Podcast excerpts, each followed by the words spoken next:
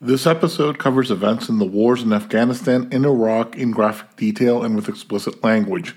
Listener discretion is advised.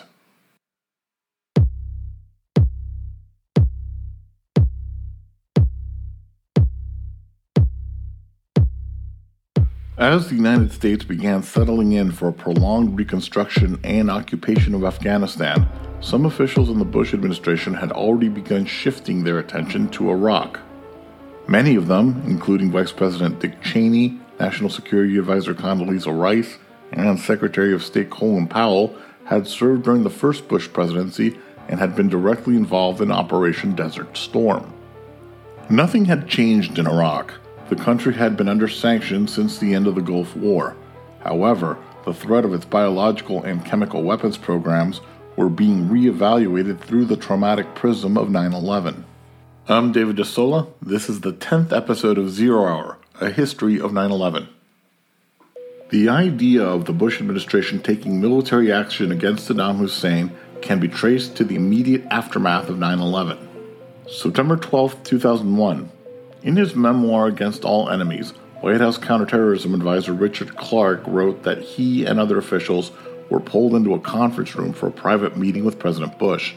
In Clark's telling, the president told him, quote, "I know you have a lot to do and all, but I want you, as soon as you can, to go back over everything, everything. See if Saddam did this. See if he's linked in any way." Clark responded, quote, "But Mister President, Al-Qaeda did this." He would later add, quote, "We have looked several times for state sponsorship of Al-Qaeda and not found any real linkages to Iraq. Iran plays a little, so does Pakistan and Saudi Arabia, Yemen." In his two thousand four book, Plan of Attack, journalist Bob Woodward wrote, quote, "Since nine eleven, Rumsfeld had been saying categorically that defense was not enough, that the U S needed an offense. The battle had to be taken to the terrorists.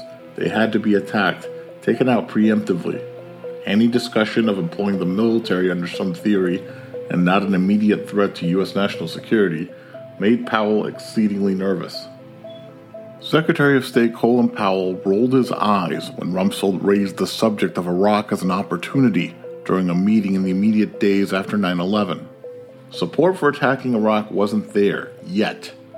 Bob Woodward reported a vote among Bush advisors on the issue of hitting Iraq. The vote was four to nothing against, with Rumsfeld as the only abstaining vote. Rumsfeld's deputy, Paul Wolfowitz, was much more hawkish on the matter. According to Bob Woodward, he thought a war in Afghanistan would be, quote, "dicey and uncertain."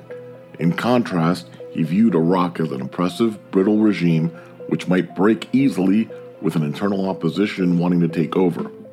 Without any real evidence, he estimated there was a ten to fifty percent chance that Saddam Hussein was involved in nine eleven.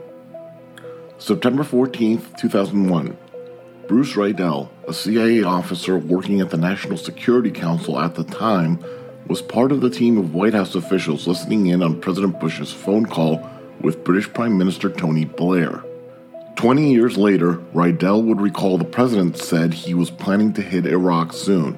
He described Blair as, quote, "audibly taken aback," and noted that he pressed President Bush for evidence tying Iraq to nine eleven. September sixteenth, two thousand one. President Bush tells National Security Advisor Condoleezza Rice, quote, "We won't do Iraq now. We're putting Iraq off. But eventually we'll have to return to that question." Donald Rumsfeld was given instructions to keep working on Iraq war plans at the Pentagon, but it was not a top priority at the moment. November twenty-first, two thousand one. In his book Plan of Attack, journalist Bob Woodward writes that President Bush asked Donald Rumsfeld about war plans for Iraq. Keep in mind, this was seventy-two days after nine eleven. The president asked Rumsfeld to get General Tommy Franks to look at, quote, "what it would take to protect America by removing Saddam Hussein if we have to." Remember, Tommy Franks is the general in charge of U S Central Command, who is already running the post-nine eleven war effort in Afghanistan. Now he's being asked by the top two leaders in the U S military chain of command to make plans to invade another country. The president also asked Rumsfeld to keep it a secret. Not a problem, Rumsfeld says, because he is already doing a worldwide review of U S war plans in every global hotspot. the Middle East, the Horn of Africa, South Central Asia, the Pacific, Europe. The review of the existing Iraq plans will be one in a series of reviews, hiding in plain sight. In his memoir, former F B I agent Ali Soufan noted that there was, quote, a lot of pressure on the F B I from the White House to produce a link between Saddam Hussein and Al-Qaeda. The nine eleven team's assessment, again and again, was that there was no link. The White House didn't like that answer and told the Bureau to look into it more and, quote, come up with one. The F B I pushed back on the pressure. Again, according to Soufan's memoir, the number two agent on the F B I's nine eleven team told Director Robert Mueller, quote, Sir, in the F B I, we present facts. We don't manufacture reasons for White House wars. The director agreed, and the message went back that the assessment wouldn't be changed. Still, the White House kept looking for the missing link connecting Saddam Hussein to Al-Qaeda or nine eleven. The Bush administration began making its public case for preemptive war against Iraq in August of two thousand two, with the formation of the White House Iraq Group by Chief of Staff Andrew Card, colloquially known by the acronym WIG.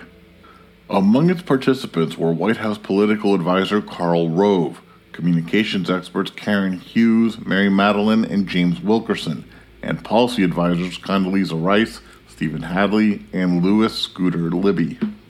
According to journalist Robert Draper, WIG's job was, quote, to orchestrate a communication strategy for selling the threat of Saddam to a skeptical public and Congress. Card was later quoted by the New York Times on September sixth, two thousand two, saying, from a marketing point of view, you don't introduce new products in August. September eighth, two thousand two. The New York Times introduces the image of the mushroom cloud into the public discourse, quoting anonymous officials with alarmist views about Iraqi aluminum tubes as centrifuge components. The story, citing the anonymous officials, said, quote, the first sign of a smoking gun, they argue, may be a mushroom cloud. That same day, Condoleezza Rice appeared on C N N saying Saddam Hussein was, quote, actively pursuing a nuclear weapon, and again invoked the mushroom cloud imagery. Quote, we don't want the smoking gun to be a mushroom cloud. Invoking the dangers of a nuclear Iraq one year after nine eleven with the unmistakable image of a mushroom cloud would touch a nerve, especially with a generation of Americans who grew up during the Cold War and the Cuban Missile Crisis. The administration also began publicly linking Saddam Hussein to Al-Qaeda, even though those ties were murky at best. Remember, Osama bin Laden was a fanatically religious terrorist. Saddam Hussein was a secular, bloodthirsty tyrant and a member of a Sunni minority oppressing a Shia majority population. Saddam and Osama may have had a common religion. Both men were Sunni Muslims, and a common enemy, the United States, but that did not make Saddam a state sponsor of Al-Qaeda. But the Bush administration's marketing campaign worked. Its messaging was so effective that, according to a September two thousand three poll by the Washington Post, sixty-nine percent of Americans thought Saddam Hussein was personally involved in nine eleven. In the same poll, eighty-two percent of Americans thought that Saddam Hussein had provided assistance to bin Laden and Al-Qaeda. Keep in mind, this poll was commissioned a little more than a year after the formation of the White House Iraq Group and close to the two-year anniversary of nine eleven. But despite turning the tide of popular opinion domestically, the Bush administration was not as successful in making their case internationally. February fifth, two thousand three. The material I will present to you comes from a variety of sources. Some are U S sources and some are those of other countries.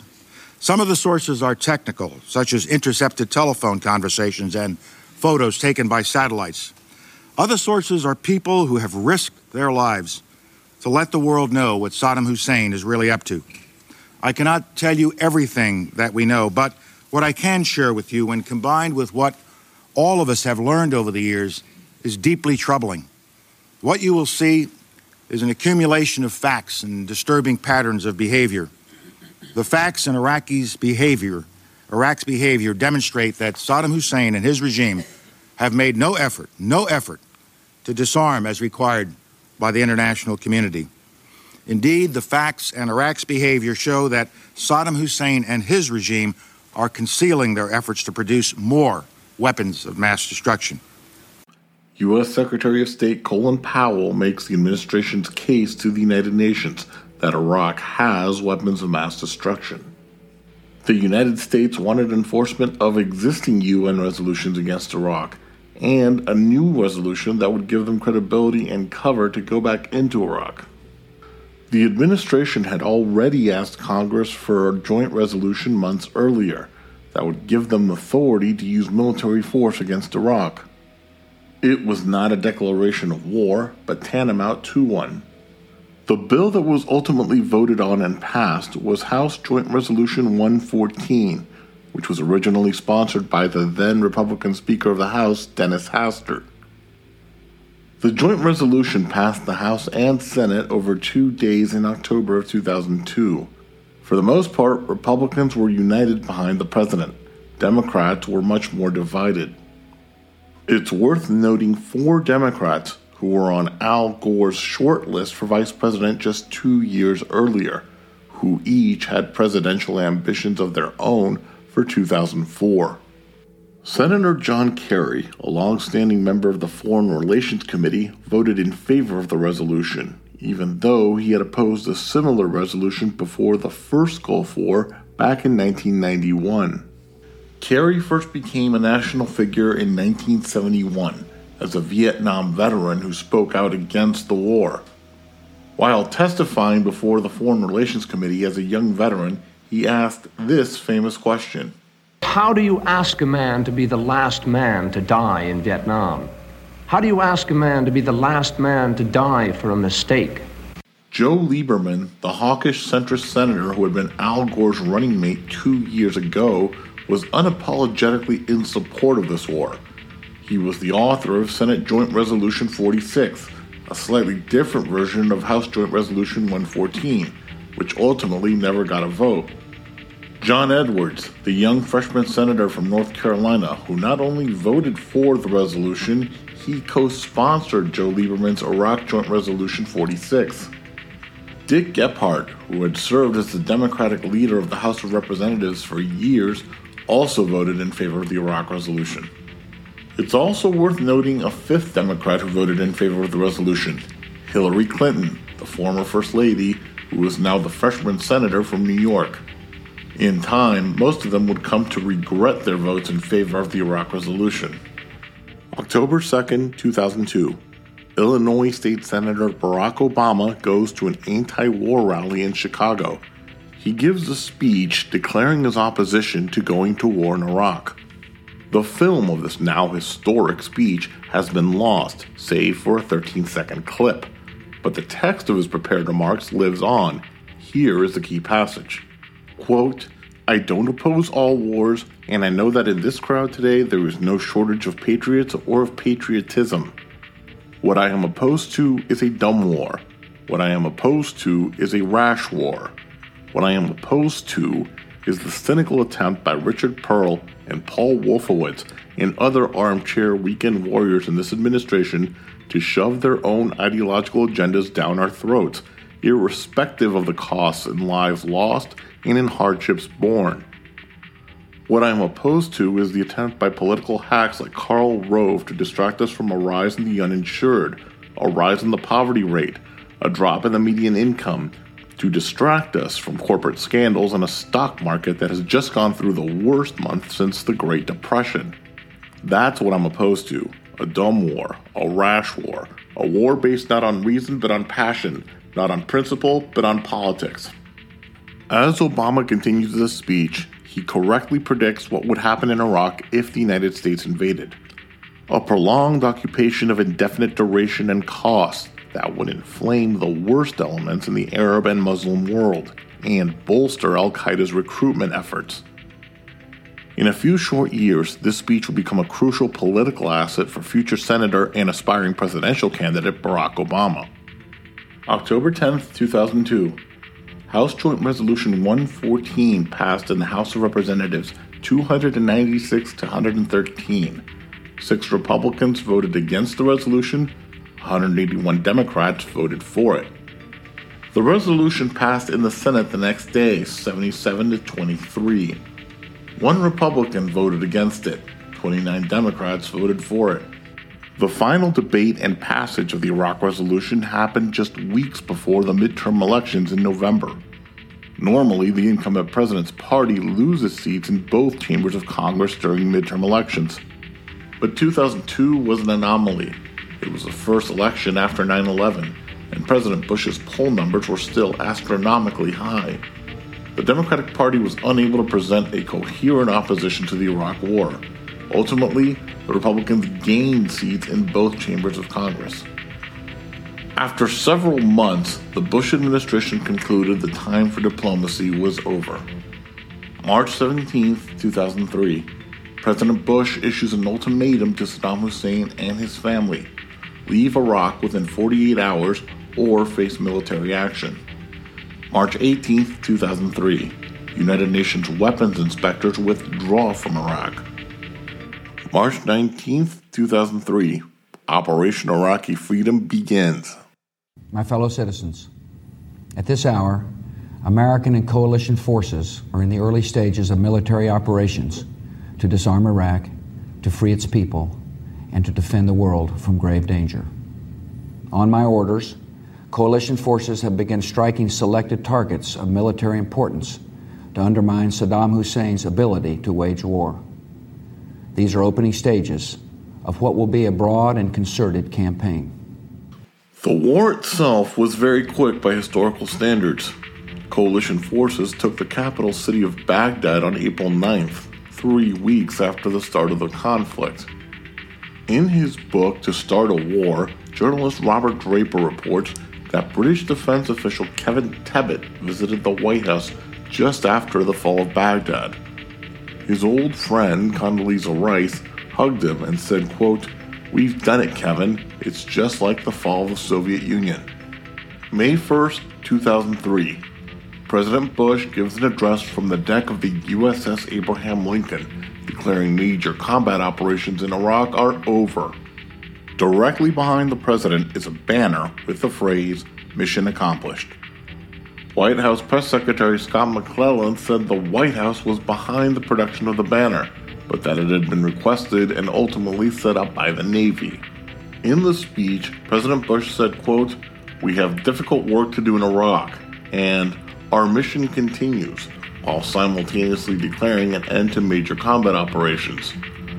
Although the president never actually said the words "mission accomplished," its prominent placement in the optics have led historians and journalists to dub it the "Mission Accomplished" speech.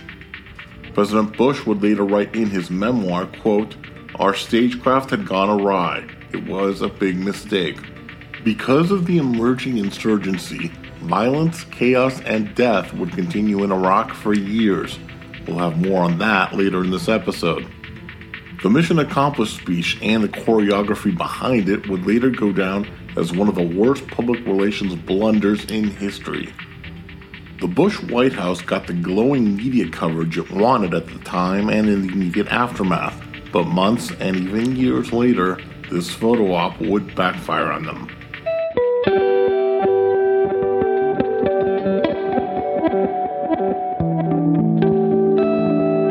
September eleventh, two thousand two. Pakistani authorities were preparing for a series of overnight raids on several suspected Al-Qaeda residences in Karachi.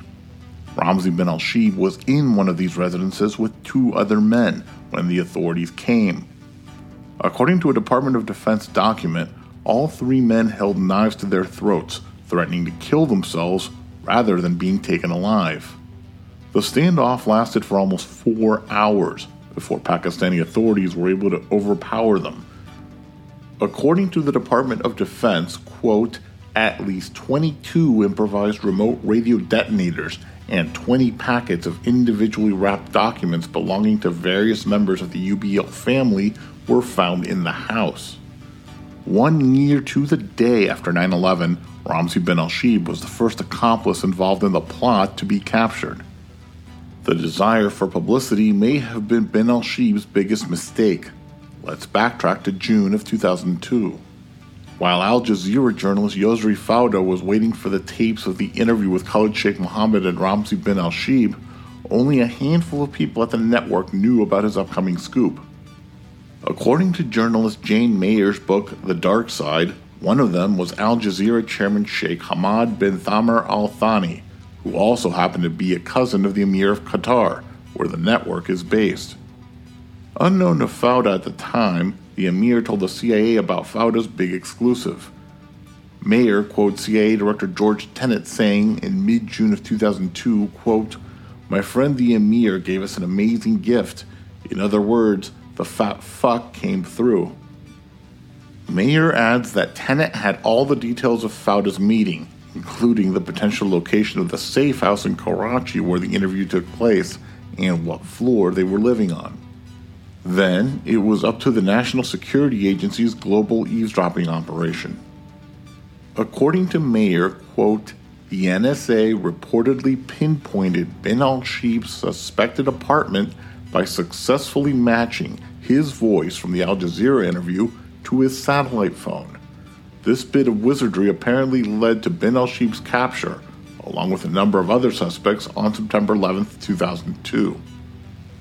March first, two thousand three. Khalid Sheikh Mohammed's luck was finally about to run out. As Al-Qaeda's military commander, K S M is now the group's main tactician and one of its most wanted targets. His terrorism career would come to an end in the dark of night inside a house in Rawalpindi. But the journey that led counterterrorism officials to that house began nearly a year and a half earlier. October tenth, two thousand one, President Bush goes to F B I headquarters, where he announces the names of the twenty-two most wanted terrorists, thus leading to the creation of the F B I's most wanted terrorist list, with U B L himself at the top, along with a twenty-five million dollars reward for any information leading to his capture. Not all of the initial twenty-two names on the list were members of Al-Qaeda, but many of the others on the list had rewards as high as five million dollars, including Khalid Sheikh Mohammed himself. However, at this point, he was only wanted for the Bajinka plot. This was covered back in Episode three. After F B I agent Ali Soufan obtained the critical intelligence about K S M's role in the nine eleven plot, his profile among international law enforcement and intelligence communities skyrockets, as well as the public at large. One key piece of intelligence recovered during the Ramzi bin al-Shibh raid was a large suitcase filled with Khalid Sheikh Mohammed's personal effects. Journalist Terry McDermott described it as, quote, "a virtual roadmap of Khalid Sheikh Mohammed's life," which included banking records, as well as his diploma from North Carolina A and T State University. The U S government's reward for Khalid Sheikh Mohammed would be raised to twenty-five million dollars, the same as bin Laden himself. Needless to say, he was very paranoid and took measures to minimize his risk of capture or exposure. According to journalist Terry McDermott, K S M would have other people wire money for him. He would also resort to spycraft, like the use of cutouts for communications, to send and receive emails on his behalf. In time, electronic communications would become too much of a liability. Remember, the N S A and other intelligence agencies are always monitoring. Khalid Sheikh Mohammed would come to rely on trusted human couriers, as bin Laden himself would. By that point, K S M's security was was way better. I mean, he was staying in, in different houses virtually every night. Uh, I mean, maybe two nights in a house, but never more than that. He was moving around a lot. And, and he was using uh, SIM cards, like for single calls, and then getting a new one. You know, so his operational security had gotten a lot better. Other Al-Qaeda operatives were not so cautious, and their lack of operational security would be their downfall. An example, a group of Arab fighters were hiding in a safe house. They kept going outside to smoke cigarettes. In Terry McDermott's words, quote, "they just couldn't help themselves." The neighbors eventually became suspicious, and the Arabs were captured, all because they couldn't control their nicotine addiction. K S M was furious about this incident. The debacle not only cost him the fighters, but the safe house, as well as several other Al-Qaeda operatives. February twenty-eighth, two thousand three. K S M and his nephew Abdulaziz Ali were on the road, having met with Ayman al-Zawahiri the day before near the border town of Peshawar, Pakistan. That night, Mohammed arrives at a private residence at eighteen A Nisar Road in Rawalpindi, a city just outside of the Pakistani capital. According to journalist Terry McDermott, the property is owned by a prominent local couple. The wife was a supporter of Jamaat-e-Islami, Pakistan's largest religious political party. He also adds that it, quote, had suspicious ties to Pakistani militant groups and even Al-Qaeda. Also at the house was Al-Qaeda paymaster Mustafa al-Hausawi, who had been there since January. Along with Abdulaziz Ali, al-Hausawi was the other Dubai-based financial facilitator for the nine eleven plot. According to the nine eleven Commission report, al-Hausawi, quote, helped send the last four operatives to the United States from the United Arab Emirates. He also, quote, facilitated some of the operation's financing. This was previously covered back in episodes six and seven. As was the case with his nephew Ramzi Yousef, in the end it was a person that Khalid Sheikh Mohammed trusted who gave him up to the authorities. Terry McDermott explains.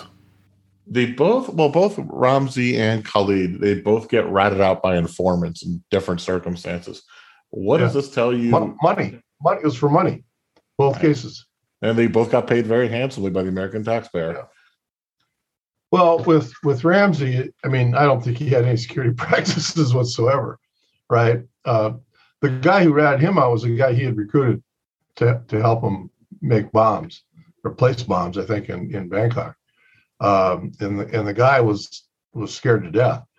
Uh, so he just, I mean, and, you know, again, it shows the lack of planning. He just picked a guy. I mean, it was he was a guy he met. Yeah, you want to come, you know, help me kill some people. Uh, with with K S M, the informant was somebody he knew twenty years before.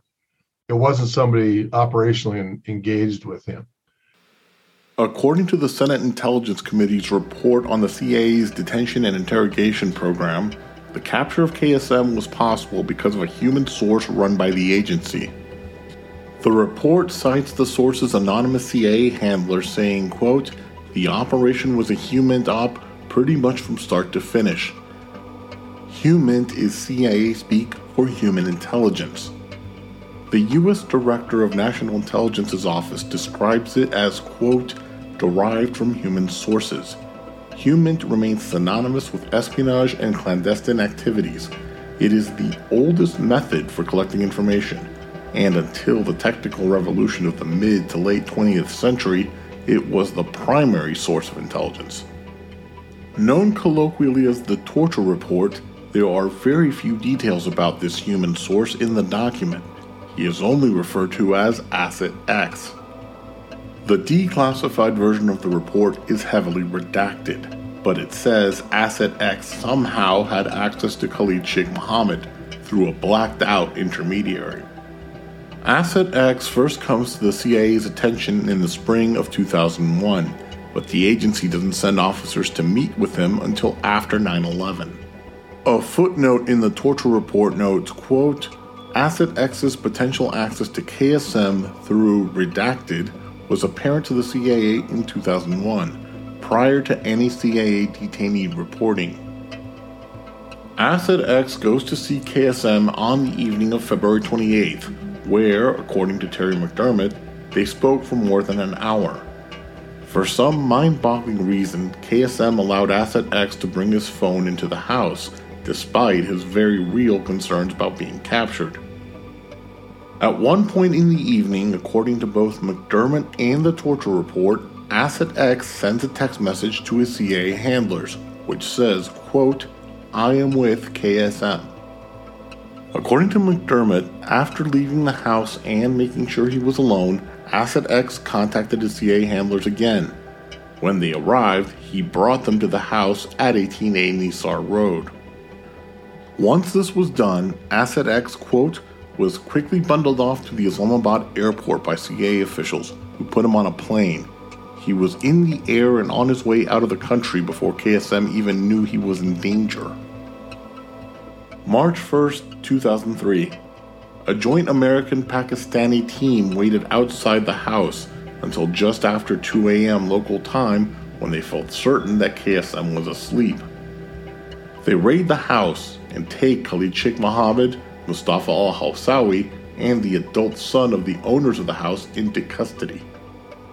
Word of the raid gets out locally in Pakistan, and media soon report that K S M had been captured during the operation. The initial reports used photos of K S M from his F B I wanted posters, showing him clean-shaven, smiling, and well-dressed. A C I A counterterrorism official at Langley saw the early coverage in the Pakistani press and noted with distress that they were portraying him as a hero. He speaks with C I A Director George Tenet and gets permission to publish a far less flattering photograph of the terrorist mastermind. A C I A officer who was present during the raid in Rawalpindi had taken a series of photos of K S M right after his capture. Before taking one of them, the officer had messed up K S M's hair and then proceeded to take another. This photo of a disheveled-looking nine eleven architect was the one that the U S government later released to the public. In Terry McDermott's words, quote, his first introduction to most of the rest of the world. According to Terry McDermott, sometime after K S M's capture, C I A Director George Tenet flew to Pakistan to personally thank Asset X. By this point, he is twenty-five million dollars richer because of the U S government reward money he received. Asset X now lives with his family under protective custody somewhere in the United States. K S M and al-Hausawi are turned over to C I A custody shortly after the raid in Rawalpindi. According to the Rendition Project, K S M is held at C I A black sites in Afghanistan, Poland, Romania, and Lithuania for the next three years. According to the torture report and the Washington Post, K S M is interrogated and subjected to waterboarding for as many as fifteen sessions, for potentially as long as twenty minutes each. K S M is turned over to U S military custody in two thousand six and has been held at Guantanamo Bay ever since. He had other terror plots in various stages of planning that would play out in the months after nine eleven. During a two thousand seven military tribunal hearing at Guantanamo Bay, K S M personally claimed full or partial responsibility for thirty-one plots, some going back to the mid nineties. These include the nineteen ninety-three World Trade Center operation, the Bajinka plot, proposed plots to assassinate the Pope and President Bill Clinton during their visits to the Philippines, the nine eleven operation, in his words, quote, from A to Z, shoe bomber Richard Reed, the bombing of two nightclubs in Bali, Indonesia, which killed more than two hundred people, a planned second wave of post nine eleven attacks, which was never carried out. The targets included the Library Tower in Los Angeles, the Sears Tower in Chicago, the Plaza Bank in Seattle, and the Empire State Building in New York City, as well as proposed attacks against U S and Israeli embassies in seven different countries. K S M's pre nine eleven activities and plots were covered back in Episode three. The Richard Reed shoe bombing plot was covered in Episode nine. But of all the things he admitted to, one is worth noting in particular: his role in the murder of Daniel Pearl.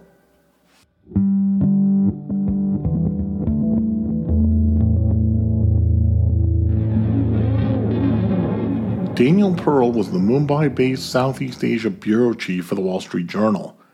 After Richard Reed's failed bombing attempt in December of two thousand one, he started looking into Reed's Pakistani ties.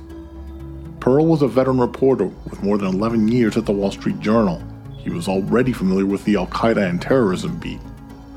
According to his biography from the Daniel Pearl Foundation, one of the stories he covered a few years earlier was the bombing of a pharmaceutical factory in Sudan in the wake of the Africa Embassy bombings in nineteen ninety-eight. This was covered back in Episode four. Pearl also did a story about Al-Qaeda money laundering through the Tanzanite gem market. He traveled to Karachi, Pakistan the day after nine eleven because he correctly suspected that Al-Qaeda and Osama bin Laden were responsible for the attacks. He was aware of the dangers of reporting from Karachi as an American journalist in those days. On September seventeenth, he wrote to a friend, quote, "Hi from Karachi, which would be a great city if we weren't scared to go out of the hotel." But Pearl still persisted. On September twentieth, Pearl emailed a friend writing, quote, "I got hooked up with one of O B L's buddies who has been taking me around to see the people who are secretly pro-U B L. I'm writing a story about how everybody here thinks the Jews did it. Bound to piss everybody off, but I think people should know what people in other parts of the world really think and why, right?" Those emails are cited in the final report of the Pearl Project at Georgetown University, an investigative journalism effort to solve Daniel Pearl's murder. According to the Pearl Project, he was looking into a story first reported by the Boston Globe, that the cleric Sheikh Mubarak Ali Shah Gilani was shoe bomber Richard Reed's facilitator. In reality, we now know that after nine eleven, K S M designated his nephew, Ali Abdul Aziz, to be Richard Reed's facilitator. This same nephew is currently held in Guantanamo for his role as a financial facilitator for the September eleventh hijackers. The nine eleven Commission report says he assisted nine of them between April and June of two thousand one as they came through Dubai. Quote, "He helped them with plane tickets, traveler's checks, and hotel reservations. He also taught them about everyday aspects of life in the West, such as purchasing clothes and ordering food." This was previously covered back in episodes six and seven. According to the Pearl Project, Pearl, quote, "wanted to take the story to the next level by locating and interviewing the elusive Gilani. He would be aided in this search by his fixer, a local journalist, as they sought local contacts who might put them in touch with Gilani. Word of Pearl's inquiries got around in local Islamist circles. One person who heard them was a radical named Omar Sheikh, who initially suspected Pearl might be a Western spy. Sheikh sent word to Pearl through an intermediary that he could arrange an interview with Gilani. January eleventh, two thousand two, Daniel Pearl goes to the Akbar International Hotel in Rawalpindi to meet with Omar Sheikh, who is using an alias. According to the Pearl Project, quote, "From that moment on, however, Pearl was heading into a trap." The Pearl Project notes that Pearl had no way of knowing that Sheikh had no connection to Gilani or that Sheikh was an experienced kidnapper. Several weeks earlier, American prosecutors had obtained a sealed indictment for Omar Sheikh over his role in the nineteen ninety-four kidnapping of an American tourist in India. He had been captured and jailed in India for his involvement in that plot, but was later released in nineteen ninety-nine as part of a swap for passengers on a hijacked Indian Airlines flight. Two days before the meeting at the Akbar International Hotel, the U S ambassador to Pakistan had met with the country's foreign minister to press for the rendition of Omar Sheikh on kidnapping charges. January twenty-first, two thousand two. While Daniel Pearl and his wife are at a clinic in Islamabad getting a sonogram of their unborn son that he would never meet, Omar Sheikh was in Karachi putting together his kidnapping team. According to the Pearl Project, Sheikh tapped, quote, "a local network of militants who would provide the muscle for his scheme." They were mostly born in the sixties and seventies, many of them with roots in the northeast Punjab province who came of age during the eighties as fighters against the Soviets who were receiving covert aid from the United States, Saudi Arabia, and Pakistan. The Soviet invasion and occupation of Afghanistan was covered back in Episode one. According to the Pearl Project, after the Soviet withdrawal in nineteen eighty-nine, quote, "an alphabet soup of Pakistani militant groups took off in the Pakistani province of Punjab, fueled by the Islamist transformation of Pakistan. Many of them lived in, quote, the same dicey Karachi neighborhood of Nazimabad and listening to sermons from radicalized imams at neighborhood mosques." The plot was ready. Sheikh told Daniel Pearl that in two days he would get a rare interview with Gilani in Karachi. January twenty-second, two thousand two. Daniel Pearl and his wife fly from Islamabad to Karachi for his big interview scheduled to take place the following night. Meanwhile, preparations for the kidnapping continue. Omar Sheikh gives money to a couple of young militants so that they can buy a Polaroid camera and two film cartridges. The job of taking the proof of life photo would fall on two other militants who had to be shown how to use the camera. One of them was a follower of the strict Diobandi school of thought in Islam and made two hundred forty dollars a month to support his wife and four children. The job of finding a safe house where Pearl would be held fell to another veteran of the Afghanistan jihad in the eighties. At the time, he was working as a driver for a local business, earning about one hundred dollars a month to support his wife and five daughters. The driver's solution was a compound owned by his boss in a remote neighborhood outside of town called Islamabad.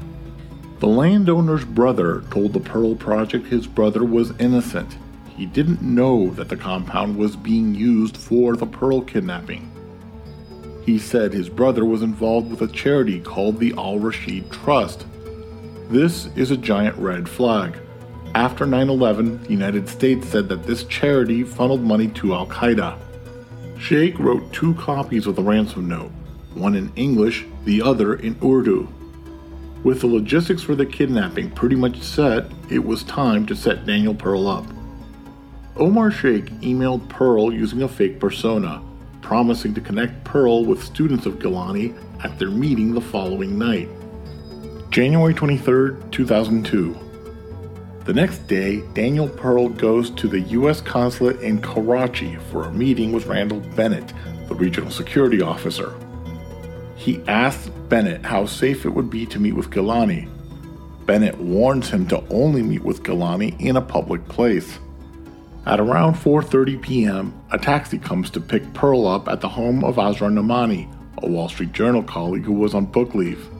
He and his wife were staying with her during his trip to Karachi. Pearl tells them he'd be back by nine p.m. This was the last time they saw him.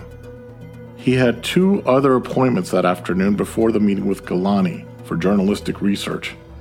His taxi took him to his main meeting that evening, set to begin at the village restaurant at seven p.m. Pearl was standing outside the restaurant, waiting, assuming it would be like so many other meetings with sources in the past. The Pearl Project notes that he, quote, stood alone in the most populated city in Pakistan, out of the war zone, with just a writing pad labeled reporter's notebook, a pen, and a shoulder bag. A car arrived. The driver told him to get in. According to a U S State Department cable later published by WikiLeaks, quote, Daniel got in without hesitation and sat quietly. The car took Pearl to the safe house, located about an hour away on the outskirts of Karachi.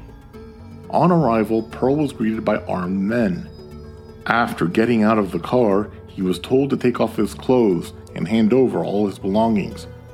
His camera, tape recorder, wristwatch, eyeglasses and case, wallet, mobile phone cards, shoes, and a credit card. Pearl complied. January twenty-fourth, two thousand two. Daniel Pearl's friends, family, and colleagues begin alerting everyone that the American journalist had been missing since his scheduled meeting at the restaurant at seven p.m. the night before. Pakistani police start checking his laptop for potential clues as to his whereabouts. Pearl's wife, Marianne, calls the Wall Street Journal, who in turn calls State Department headquarters in Washington. She also calls her in-laws. Azra Namani later speaks to Randall Bennett, the security officer at the Karachi consulate that Pearl had met with the day before. He gives her the names of trusted Pakistani police officers that she should call.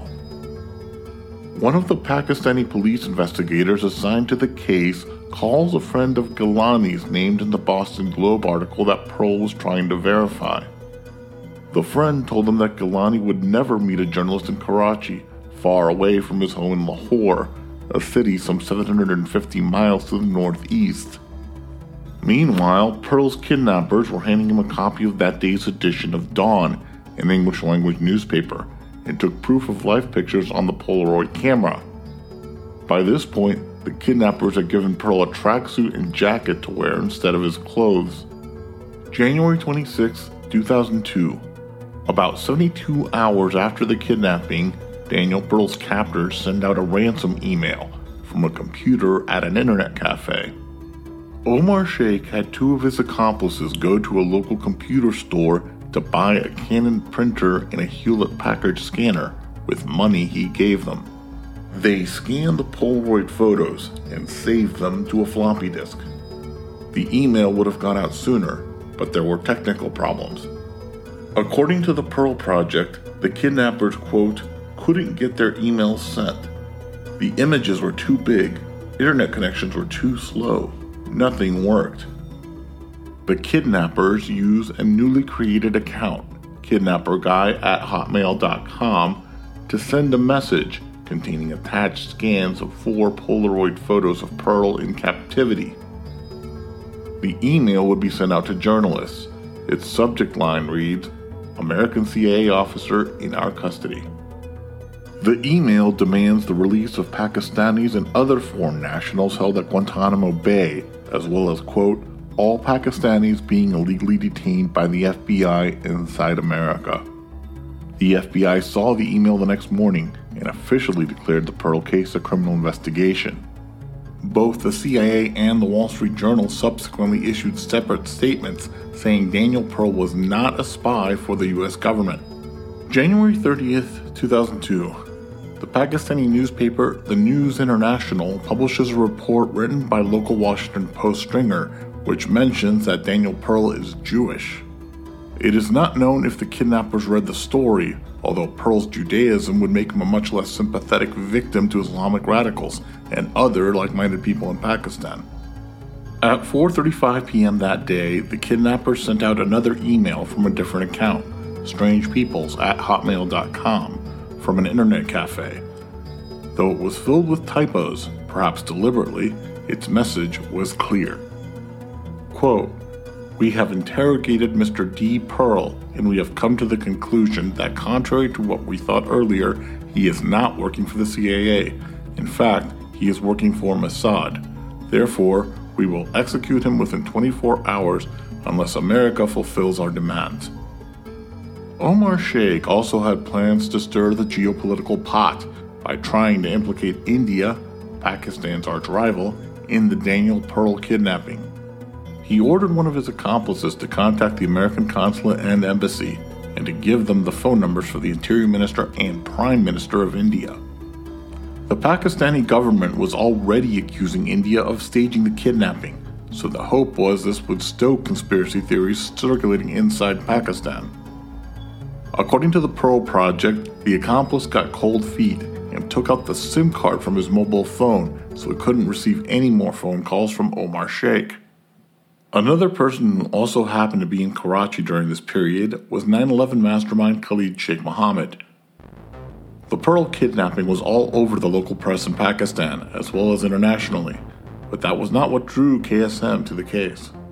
He would later tell F B I agents that not long after the Pearl kidnapping, he received a phone call from Saif al-Adil, a high-ranking Egyptian who was one of the original members of Al-Qaeda, going back to the Soviet war in Afghanistan. Al-Adil's background and his role in the early days of Al-Qaeda were previously covered in episodes one and two.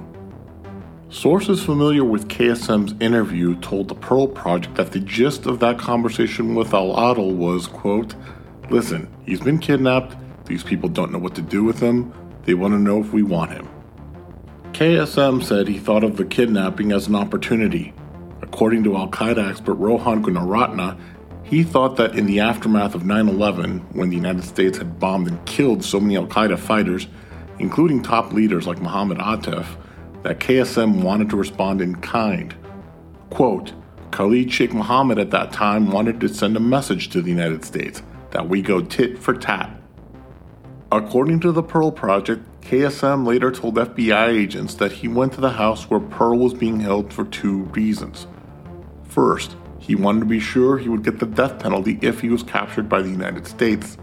Second, propaganda. In his own words to the F B I, quote, conveniently, Danny was Jewish. Khalid Sheikh Mohammed, accompanied by two men, went to the house where Daniel Pearl was being held. Witnesses who were present described them as Arabs, although accounts are somewhat contradictory as to the timing and sequencing of events, along with some of the details. There were allegations of money being exchanged between the Arabs and the businessman who owned the land. The businessman, who was mentioned earlier in this episode as being involved with the Rashid Trust, which was a front for Al-Qaeda, allegedly is the one who called the Arabs who would do the actual killing. Regardless of which version of events is correct, once the Arabs arrived at the scene, Daniel Pearl's fate was pretty much sealed. According to Pearl Project interviews with Pakistani police officers and a review of official police records, this is what happened next. Someone brought a video camera, and the kidnappers began filming Pearl. He was asked a series of questions by one of his captors who spoke English. Pearl was given a script to read as the camera kept rolling.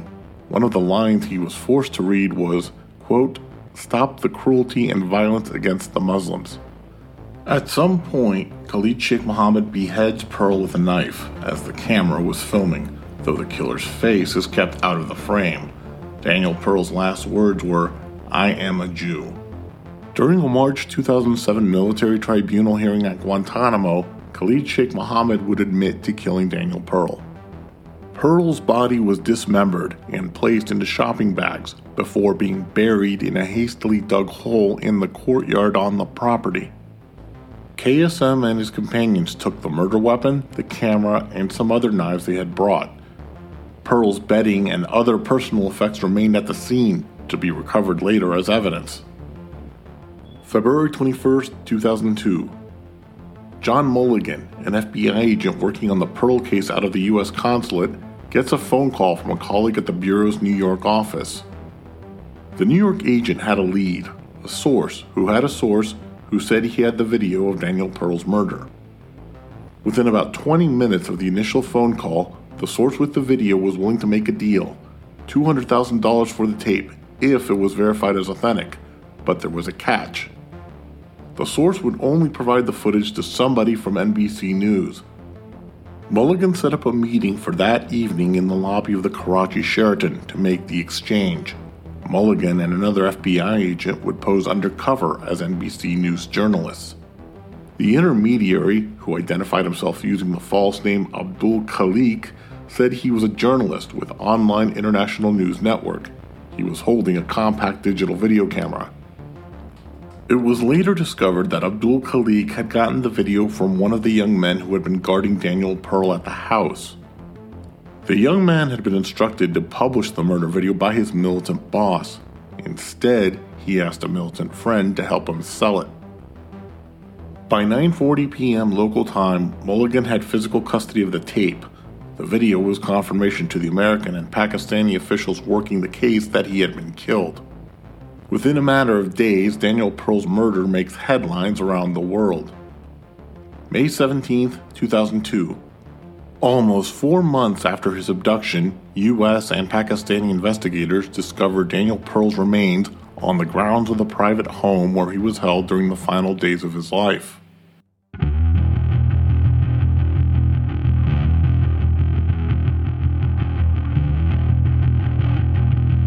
April two thousand three. In Iraq, as the initial high of toppling Saddam Hussein wore off, realities began to sink in. The coalition forces who had been the Iraqis' liberators were now their occupiers. They were responsible for the hopes, dreams, and security of tens of millions of Iraqis, often with conflicting sectarian, religious, and political loyalties. Secretary of State Colin Powell had specifically warned President Bush of this during a briefing on August fifth, two thousand two. Quote, "You are going to be the proud owner of twenty-five million people. You will own all their hopes, aspirations, and problems. You'll own it all." The comments were first reported in Bob Woodward's two thousand four book, Plan of Attack. He also noted, quote, "Privately, Powell and Deputy Secretary of State Richard Armitage called this the Pottery Barn Rule. You break it, you own it." A new U S entity known as the Coalition Provisional Authority would act as a transitional Iraqi government. It would be responsible for running the country after the fall of Saddam Hussein's Ba'athist regime, until Iraqis had set up a new government that would take over from the C P A. The C P A was initially led by retired U S Army General Jay Garner for almost three weeks. He was subsequently replaced by Paul Bremer, a former U S ambassador and aide to Henry Kissinger. May sixteenth, two thousand three. Within four days of arriving in the country, Bremer issues C P A Order Number one, banning Saddam Hussein's Ba'ath Party and removing tens of thousands of its members from government jobs. The C I A station chief protested the decision, to no avail. Bremer compared it to the denazification of post-war Germany. May twenty-third, two thousand two. Paul Bremer issues C P A Order Number two, disbanding the Iraqi army in its entirety, not just the elite units loyal to Saddam Hussein. Bremer meant well. Both Orders one and two were meant to assure Iraq's Shiites and Kurds who had suffered during Saddam's rule. But in reality, Bremer created the conditions for hundreds of thousands of newly unemployed Iraqi men, many of them armed and with at least some military training, to start the beginnings of an insurgency.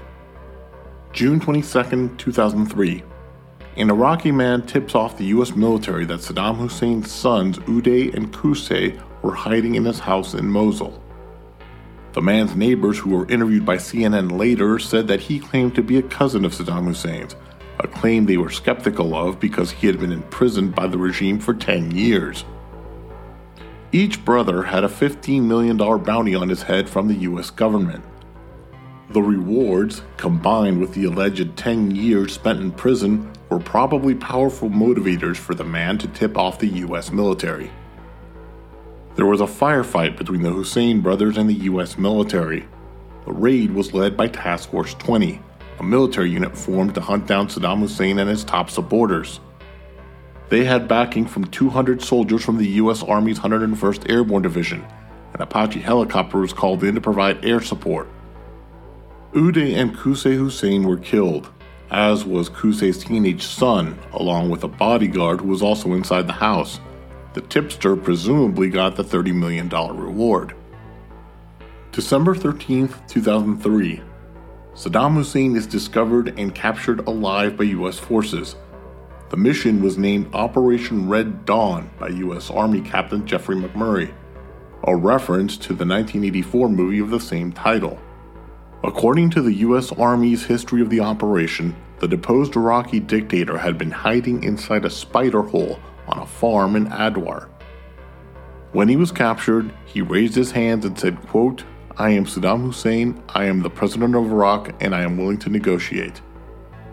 But the insurgency and violence did not stop, even with Saddam's sons dead and Saddam himself in a prison cell, ending the notion that they were somehow directing the attacks while on the run.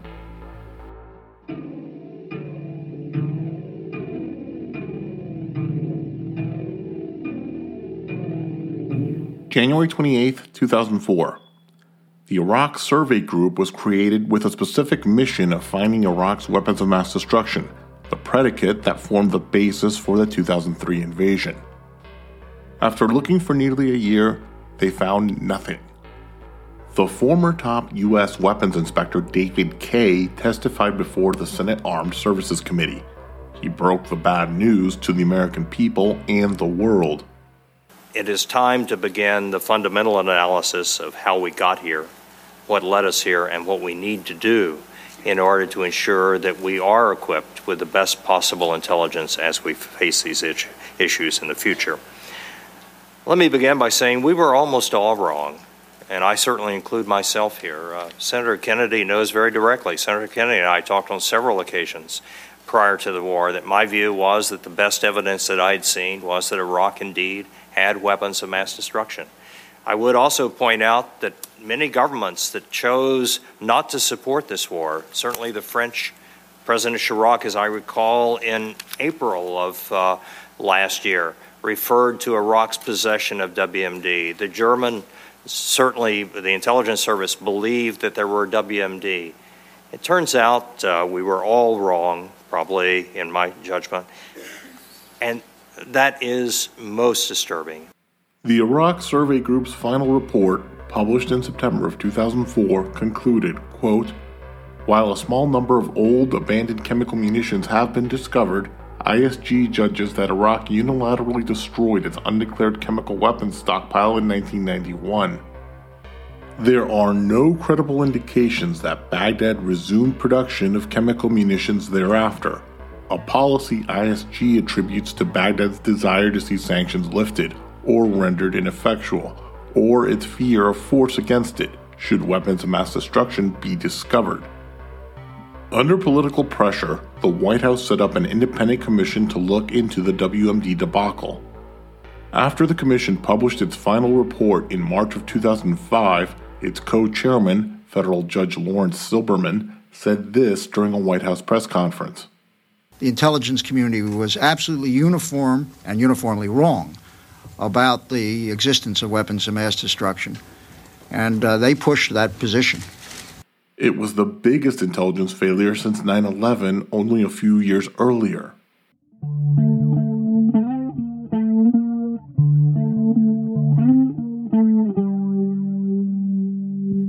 March thirty-first, two thousand four.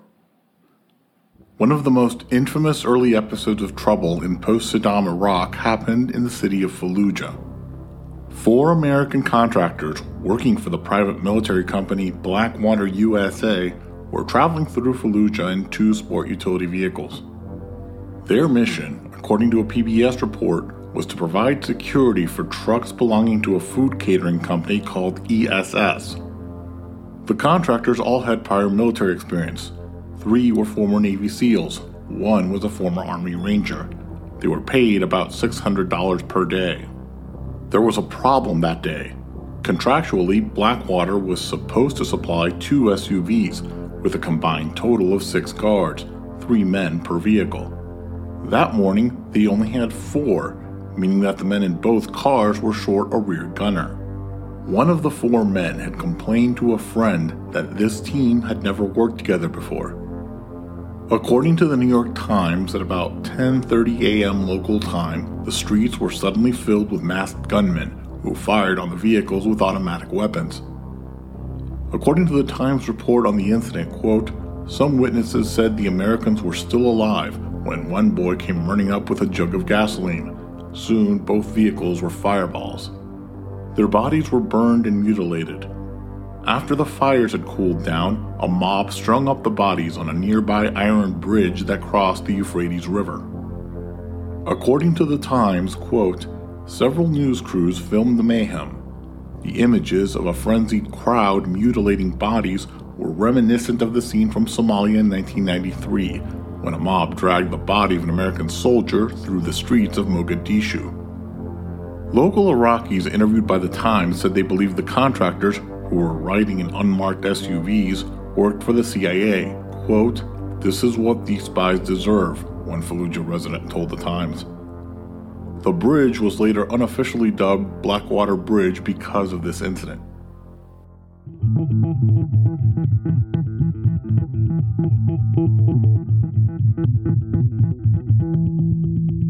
As liberation turned into occupation, a Jordanian Al-Qaeda operative was laying the groundwork for an insurgency that would plague the United States military and the broader Middle East for years. His real name was Ahmed Fadil Nazal al-Khalela, but the world would come to know and fear him as Abu Musab al-Zarqawi. He was the founder of Al-Qaeda in Iraq, a group that would later evolve into the Islamic State of Iraq and the Levant, more commonly known by the acronym ISIS. He was also part of the United States case for the invasion of Iraq. Here's Secretary of State Colin Powell addressing the United Nations on February fifth, two thousand three. Iraq and terrorism go back decades. Baghdad trains Palestine Liberation Front members in small arms and explosives. Saddam uses the Arab Liberation Front to funnel money to the families of Palestinian suicide bombers in order to prolong the Intifada. And it's no secret that Saddam's own intelligence service was involved in dozens of attacks or attempted assassinations in the nineteen nineties. But I, what I want to bring to your attention today is the potentially much more sinister nexus between Iraq and the Al-Qaeda terrorist network, a nexus that combines classic terrorist organizations and modern methods of murder. Iraq today harbors a deadly terrorist network headed by Abu Musab al-Zarqawi, an associate and collaborator of Osama bin Laden and his Al-Qaeda lieutenants. Zarqawi, a Palestinian born in Jordan, fought in the Afghan War more than a decade ago. Returning to Afghanistan in two thousand, he oversaw a terrorist training camp. One of his specialties, and one of the specialties of this camp, is poisons. When our coalition ousted the Taliban, the Zarqawi Network helped establish another poison and explosive training center camp, and this camp is located in northeastern Iraq. And you see a picture of this camp. The network is teaching its operatives how to produce ricin and other poisons. Let me remind you how ricin works. Less than a pinch. Imagine a pinch of salt. Less than a pinch of ricin. Eating just this amount in your food would cause shock, followed by circulatory failure. Death comes within seventy-two hours, and there is no antidote. There is no cure. It is fatal. Washington Post journalist Joby Warrick described Powell's statement about Iraq harboring Zarqawi, whom he characterizes as an associate and collaborator of Osama bin Laden and al-Qaeda, quote, technically true, but widely off the mark. The speech was ultimately a disaster. Powell had undermined his own credibility and, by extension, that of the United States, especially after many of its claims fell apart and no weapons of mass destruction were found in Iraq. On top of all of that, Powell had elevated Zarqawi's profile on a global scale among jihadists and the public at large. A Jordanian Islamist named Abu Haniyeh later said, quote, with that speech, Colin Powell gave him popularity and notoriety. Before anyone knew who he was, here was the Secretary of State of the world's most powerful government, saying Zarqawi was important. Now his fame would extend through the Arab world, from Iraq and Syria to the Maghreb and the Arabian Peninsula. People were joining al-Qaeda because of him. Zarqawi's relationship with Osama bin Laden and loyalty to the al-Qaeda organization was a bit more complicated than Powell's description, and will be covered later in this episode. Let's get into his background. Here's Washington Post reporter Joby Warrick. He is the Pulitzer-winning author of the book Black Flags, The Rise of ISIS. He was essentially a small-time criminal who wanted to fight in the holy war, so he goes off to Afghanistan, you know, really gets radicalized there, and then wants to be part of al-Qaeda, and he's just too crazy, too radical for them. And so he's basically given permission to go off on his own.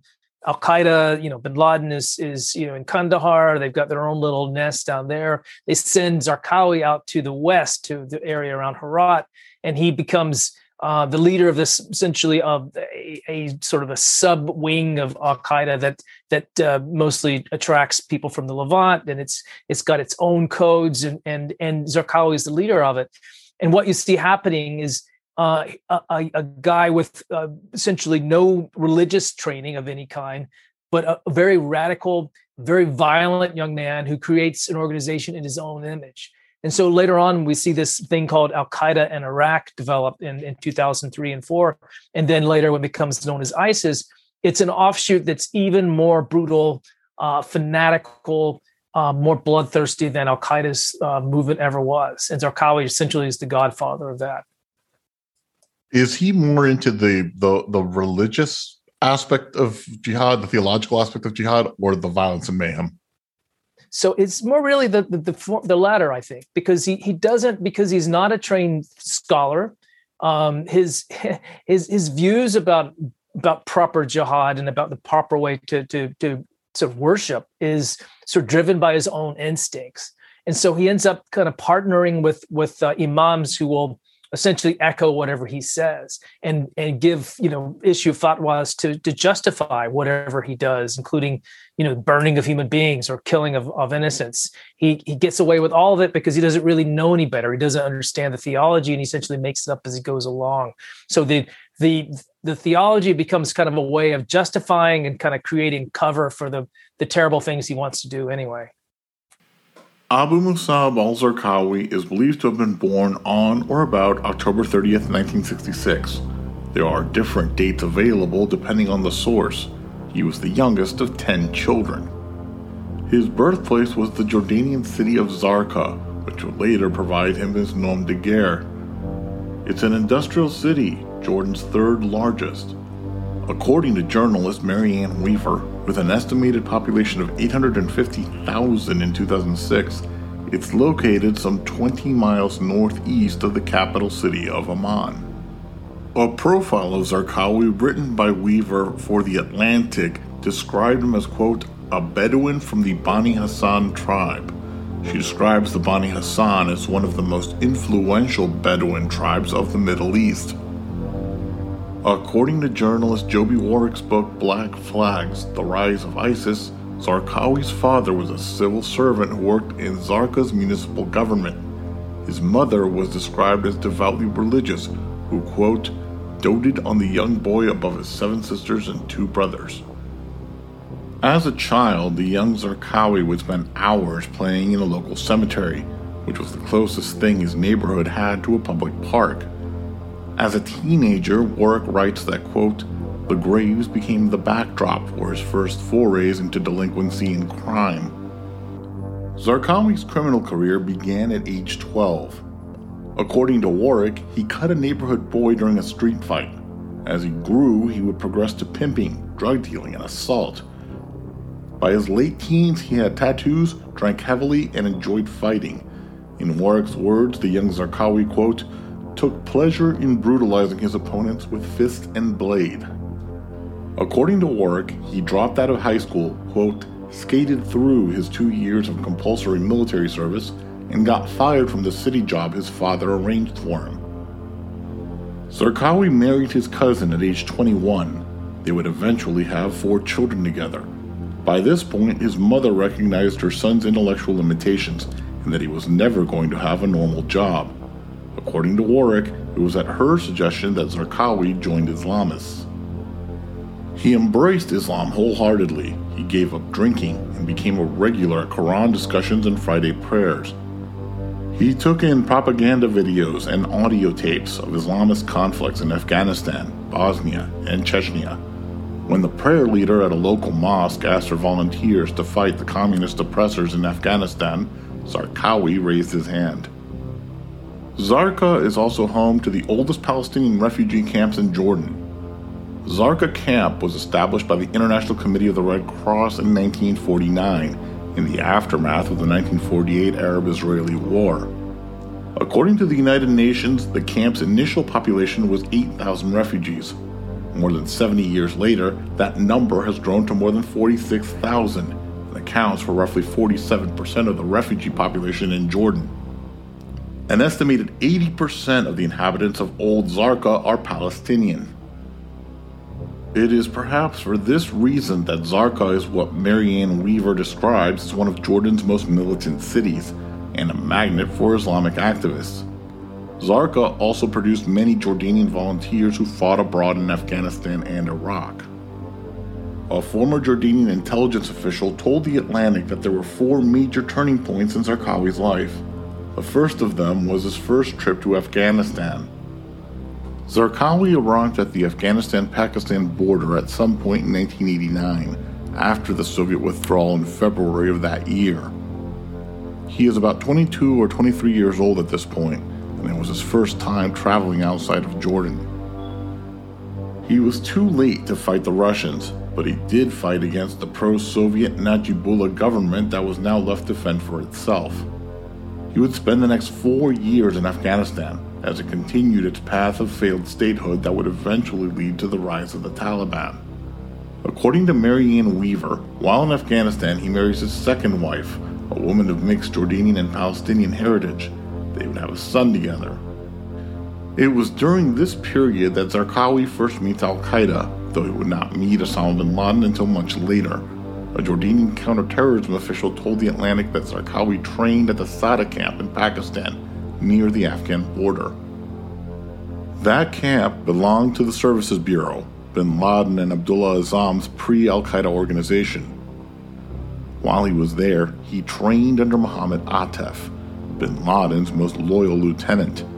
He would eventually become Al-Qaeda's military commander and one of the co-planners of the nine eleven plot. Atef's background and role within Al-Qaeda were previously covered in episodes two, four, and seven.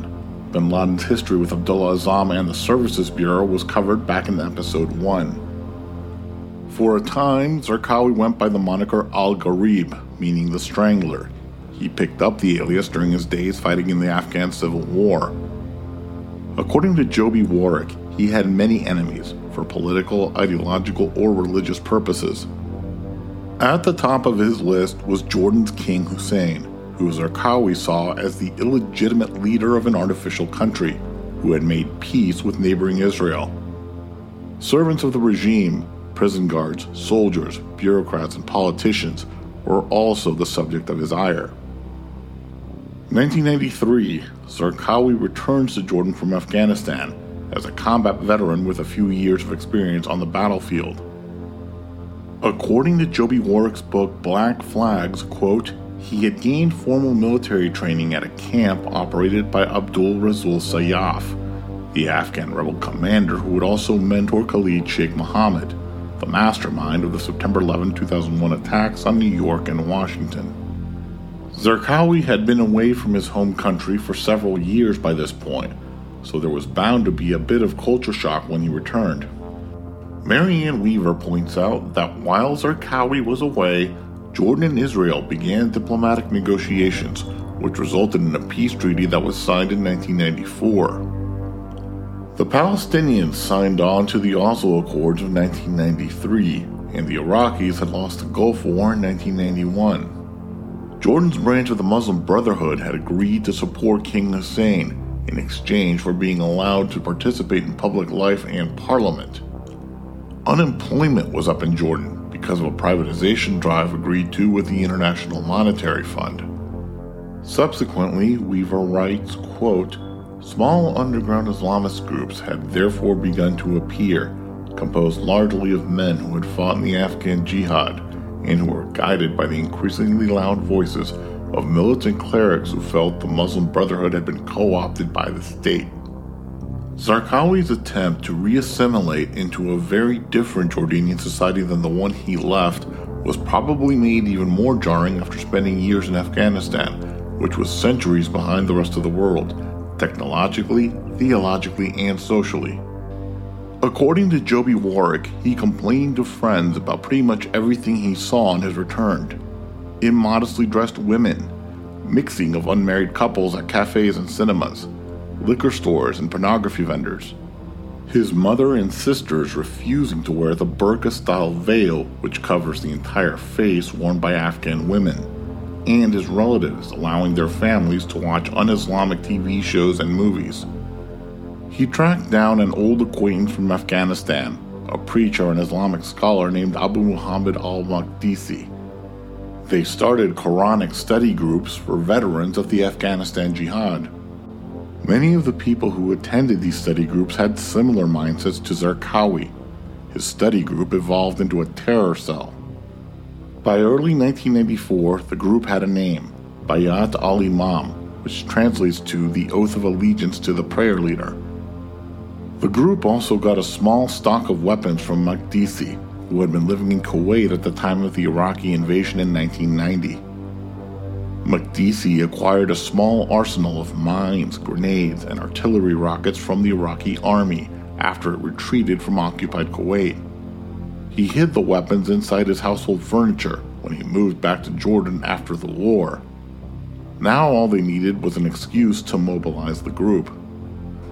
February twenty-fifth, nineteen ninety-four. A Jewish extremist opens fire on Muslims praying at a religious shrine in the West Bank town of Hebron. This attack inspires Bayat al-Imam to retaliate by attacking an Israeli outpost on the border with their small arsenal. But the plot was foiled by Jordanian intelligence. Zarqawi was arrested on March twenty-ninth. He and a dozen other members of the cell would sign a confession, admitting to possession of illegal weapons and plotting an act of terrorism. Zarqawi would receive a fifteen-year prison sentence, which theoretically should have kept him behind bars until two thousand nine. A former Jordanian intelligence official called his years in prison the second major turning point in Zarqawi's life.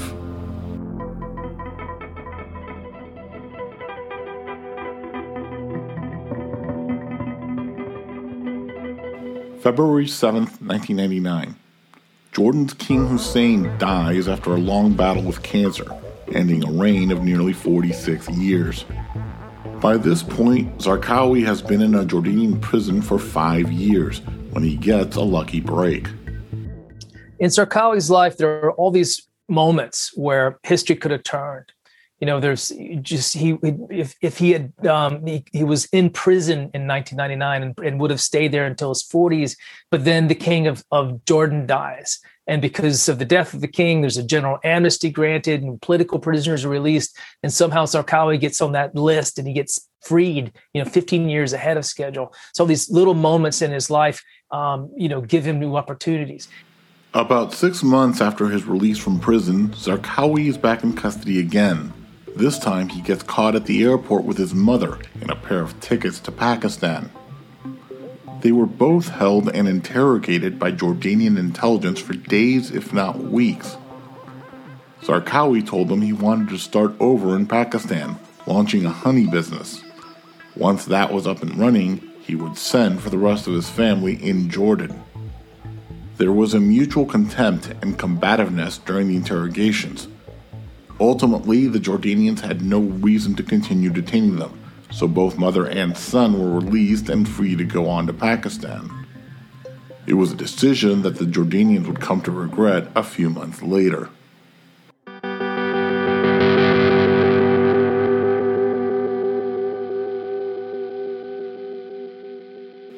November thirtieth, nineteen ninety-nine. Jordanian intelligence is wiretapping an Islamist militant who receives a phone call from Afghanistan. A phrase from the Afghan caller sets off alarm bells. Quote, "The time for training is over." In a matter of days, the Jordanians would arrest sixteen people and discover bomb-making manuals and chemicals in an underground tunnel. Among their intended targets was the Radisson Hotel in Amman on New Year's Eve, nineteen ninety-nine. The C I A gets wind of the plot, and U S counterterrorism officials are sent to Jordan to help with the investigation into what would become known as the Millennium Plot. According to Joby Warwick, quote, "Organized by an Al-Qaeda associate in eastern Afghanistan, the Jordanian portion of the plan called for a wave of bombings and small arms attacks targeting not only Amman's Radisson, but also an Israeli border crossing and a pair of Christian shrines popular with Western tourists." A separate plot to attack the Los Angeles International Airport was foiled when U S customs agent arrested the would-be bomber as he attempted to cross the U S-Canadian border in a car packed with explosives. Over time, twenty-eight suspects would be implicated in the plot, including Abu Musab al-Zarqawi. His role was minor, described only as a consultant or advisor, but it was enough to get him new criminal charges and a guilty conviction in absentia in Jordan. This was the first time American intelligence had ever heard of Abu Musab al-Zarqawi. The Millennium Plot is covered in more detail in Episode five.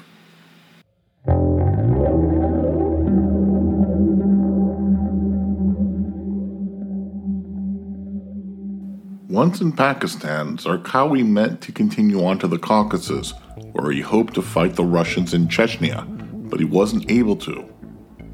Then, six months after arriving, Pakistani officials told him his visa was expired and he would have to leave the country, which meant a near certain return to a Jordanian prison because of his role in the Millennium Plot. It was at this point he decided to return to Afghanistan. A former Jordanian official called Zarqawi's return to Afghanistan the third major turning point in his life. He made his way to Kandahar, where he expected a warm welcome at Osama bin Laden's headquarters. Instead, bin Laden refused to even see him. Keep in mind, this was about two years after the Africa embassy bombings put bin Laden on the U S government's radar and the F B I's most wanted list. The Clinton administration had already tried to kill him once with a series of missile launches back in nineteen ninety-eight. He had very good reason to be fearful of outsiders. The nineteen ninety-eight embassy bombings and the subsequent U S response was covered back in Episode four. After Zarqawi had waited around in an Al-Qaeda guest house for about two weeks, bin Laden sends his trusted deputy, Saif al-Adel, to meet with him. Al-Adel later floats an idea to his boss. Use Zarqawi as a liaison or ally on the ground in Jordan and Palestine, given his local jihadist connections. This would give Al-Qaeda a presence in a region of the Middle East where they had none. To prove himself, they would give Zarqawi his own camp to run, hundreds of miles away from the main Al-Qaeda camps and guest houses in eastern Afghanistan. He would also have some degree of autonomy. Zarqawi got some money to start the operation, which would be designed for him to train Islamists from the Levant. The Levant is defined by the Middle East Institute as the region encompassing what is now Lebanon, Syria, Iraq, Israel, Palestine, and Jordan. It covers a combined area of about seven hundred thirty thousand square kilometers and has roughly five hundred kilometers of Mediterranean coastline among them. Zarqawi's camp would be in western Afghanistan, near the city of Herat, which is right along the Iranian border.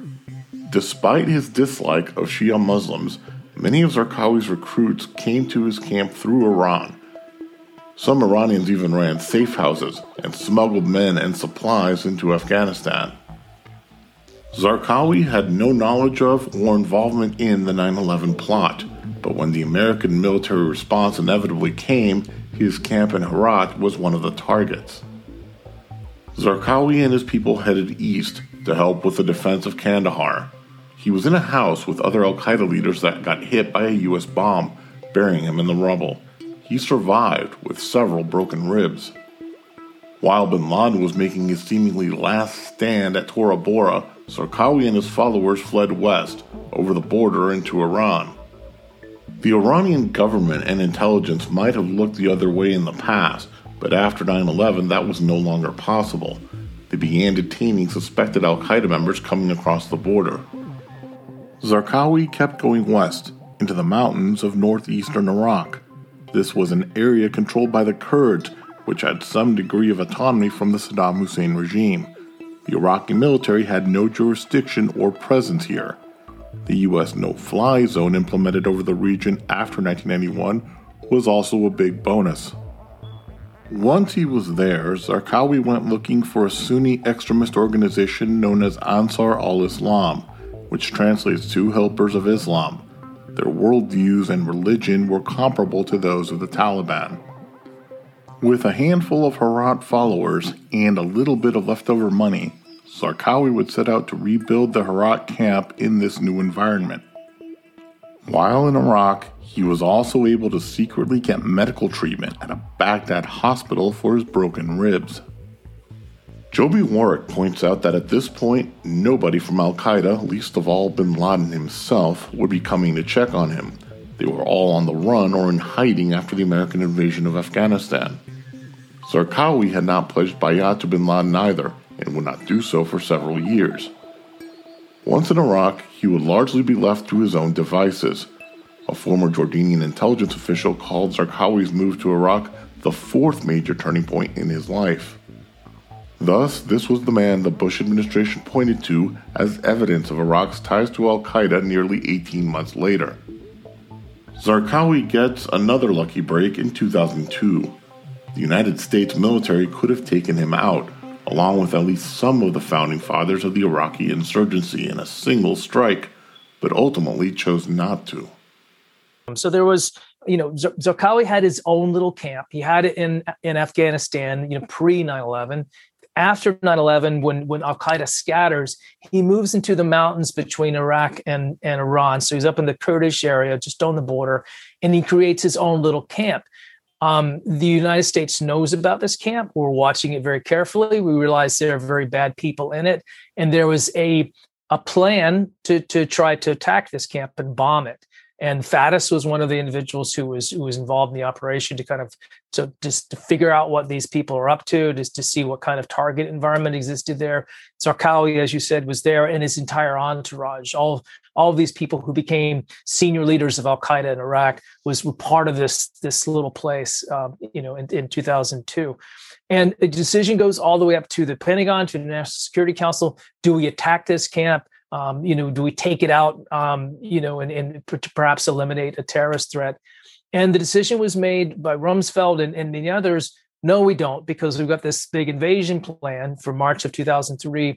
We don't want to, you know, jumped the gun by doing this operation in Iraq, um, you know, maybe tipping off uh, Saddam Hussein to our plans, or or just creating a, a distraction that's not going to help us later on. And so ultimately, the decision is made that we will we'll hold our fire. We'll wait till after the invasion of Iraq starts, and then we can take care of this little training camp problem. And so I'm sure that after after the invasion and in March of two thousand three, a couple of, you know, Tomahawk missiles hit this camp, but by that time it was too late. The guys had scattered. Zarqawi was already on his way to Baghdad to, to start what became Al-Qaeda in Iraq. But there was this moment where things could have potentially been completely different, um, but we kind of stayed our hand and waited a little bit, and waited too long, as it turned out. October twenty-seventh, two thousand two, American diplomat Lawrence Foley was about to get in his car and drive to his office at the U S Embassy in Amman, Jordan. According to Joby Warwick, he was a mid-level official whose job was to arrange financing for clean water projects and business partnerships for Jordanian entrepreneurs. In other words, he was not a senior official in the embassy hierarchy, nor was he involved in intelligence or counterterrorism activities. That morning, Foley was fatally shot by a man armed with a handgun equipped with a silencer. The shooter then made a run for a getaway car, waiting a block away. The gunman makes a phone call to someone in northern Iraq. That call was picked up by the eavesdroppers at the National Security Agency, who were looking for leads on Osama bin Laden and Al-Qaeda in that part of the world.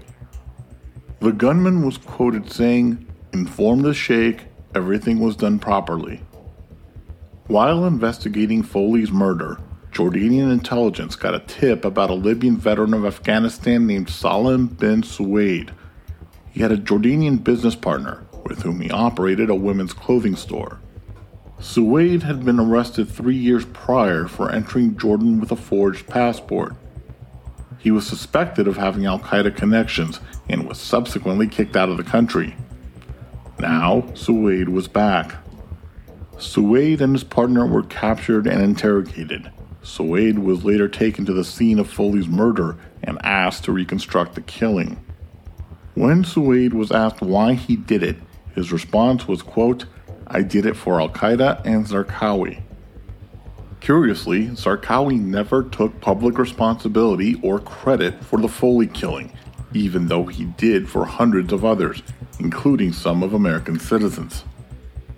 The recipient of Suwaid's phone call in northern Iraq was later identified as Muammar Yusuf al-Yagbir, whom Joby Warwick describes as, quote, "a known Zarqawi disciple."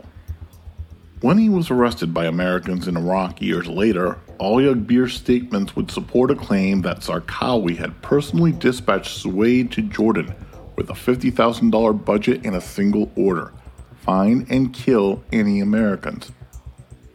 However, Nada Bakos, the C I A analyst who would later become the targeting officer leading the hunt for Zarqawi, would call the evidence ambiguous. Quote, "We were convinced of Zarqawi's role analytically. Whether you could put together a criminal case, that's a different story." Ambiguities aside, the allegation that Zarqawi had ordered the assassination of a U S diplomat in Jordan was taken seriously. For the Bush administration officials pushing for war and regime change in Iraq, it would bolster the arguments that Zarqawi had ties to both Al-Qaeda and Saddam Hussein. The C I A would later discover that Zarqawi had left the Ansar al-Islam camp and moved to Baghdad ahead of the U S invasion in March of two thousand three. Zarqawi moved into the Sunni areas of Iraq in the summer of two thousand three, when the American occupation was still in its infancy. He didn't waste any time. August seventh, two thousand three. A car bomb explodes outside the Jordanian embassy in Baghdad. Ten people were killed, including five Iraqi police officers guarding the embassy. Forty others were injured. According to C N N, crowds rushed into the embassy after the explosion, looting parts of it and burning pictures of Jordan's King Abdullah the Second and his father, the late King Hussein. Zarqawi is believed to have been responsible. August nineteenth, two thousand three. A suicide bomber drove a cement mixer filled with explosives to the Canal Hotel in Baghdad, which was serving as the United Nations headquarters in Iraq. The blast killed twenty-two United Nations officials, including Sergio Vieira de Mello, the U N Special Representative to Iraq. The U N subsequently withdraws all non-essential employees. August twenty-ninth, two thousand three. A car bomb placed outside of the Imam Ali Mosque in Najaf explodes, killing more than one hundred people. It is a holy shrine to Shia Muslims, which are the majority of the population of Iraq. The suicide bomber in this attack was a Jordanian from Zarqa named Yassin Jarad. He was Abu Musab al-Zarqawi's father-in-law. Zarqawi kept recruiting candidates for suicide operations, despite a theologically inconvenient fact pointed out by Joby Warwick. Quote, a Quranic commandment that strictly forbids Muslims from taking their own lives. A Jordanian intelligence official told journalist Mary Ann Weaver that the United States elevated Zarqawi's stature, which boosted recruitment for his cause. In the official's words, quote, your government is creating a self-fulfilling prophecy. But Zarqawi's penchant for violence, mayhem, and death was only just beginning. Before continuing with the story, here is a brief explanation on the major schism in the Islamic religion. There are two major sects in Islam, Sunni and Shia. According to the Council on Foreign Relations, Sunnis are by far the dominant sect. They account for roughly eighty-five to ninety percent of the world's one point six billion Muslims. Shia only account for an estimated ten to thirteen percent. The difference between the two sects is a political divide over who was the legitimate successor of the Prophet Muhammad after his death in the year six thirty-two A D. Sunnis and Shias coexist peacefully in many countries, intermarrying and worshipping at the same mosques, but in other countries, the Sunni-Shia divide can be a matter of life and death. According to the Council on Foreign Relations, quote, Shia identity is rooted in victimhood over the killing of Hussein, the Prophet Muhammad's grandson, in the seventh century, and a long history of marginalization by the Sunni majority. Islam's dominant sect viewed Shia Islam with suspicion, and extremist Sunnis have portrayed Shias as heretics and apostates. Sunnis are the majority of Muslim populations in most countries. According to the B B C, they are ninety percent or more of the populations of Egypt, Jordan, and Saudi Arabia. There are a handful of Shia majority nations, Bahrain, Iran, and Iraq. According to the B B C, Iran is the country with the largest Shia majority, making up nearly ninety percent of its population. Iraq's Shia majority was oppressed, often violently, by Saddam Hussein and his Sunni minority that controlled Iraq for decades. After he was overthrown, Shia Muslims were free to practice their religion and were given representation in the new Iraqi government. There is a concept in Islam called takfir, which is defined by the Combating Terrorism Center at West Point as, quote, excommunicating or declaring a Muslim an apostate, which is punishable by death. Remember, Zarqawi was a radical Sunni Muslim, as were Osama bin Laden and most of the members of Al-Qaeda. According to the C T C at West Point, quote, al-Zarqawi considered all Shia apostates. Many of his victims were Iraqi Shia Muslims.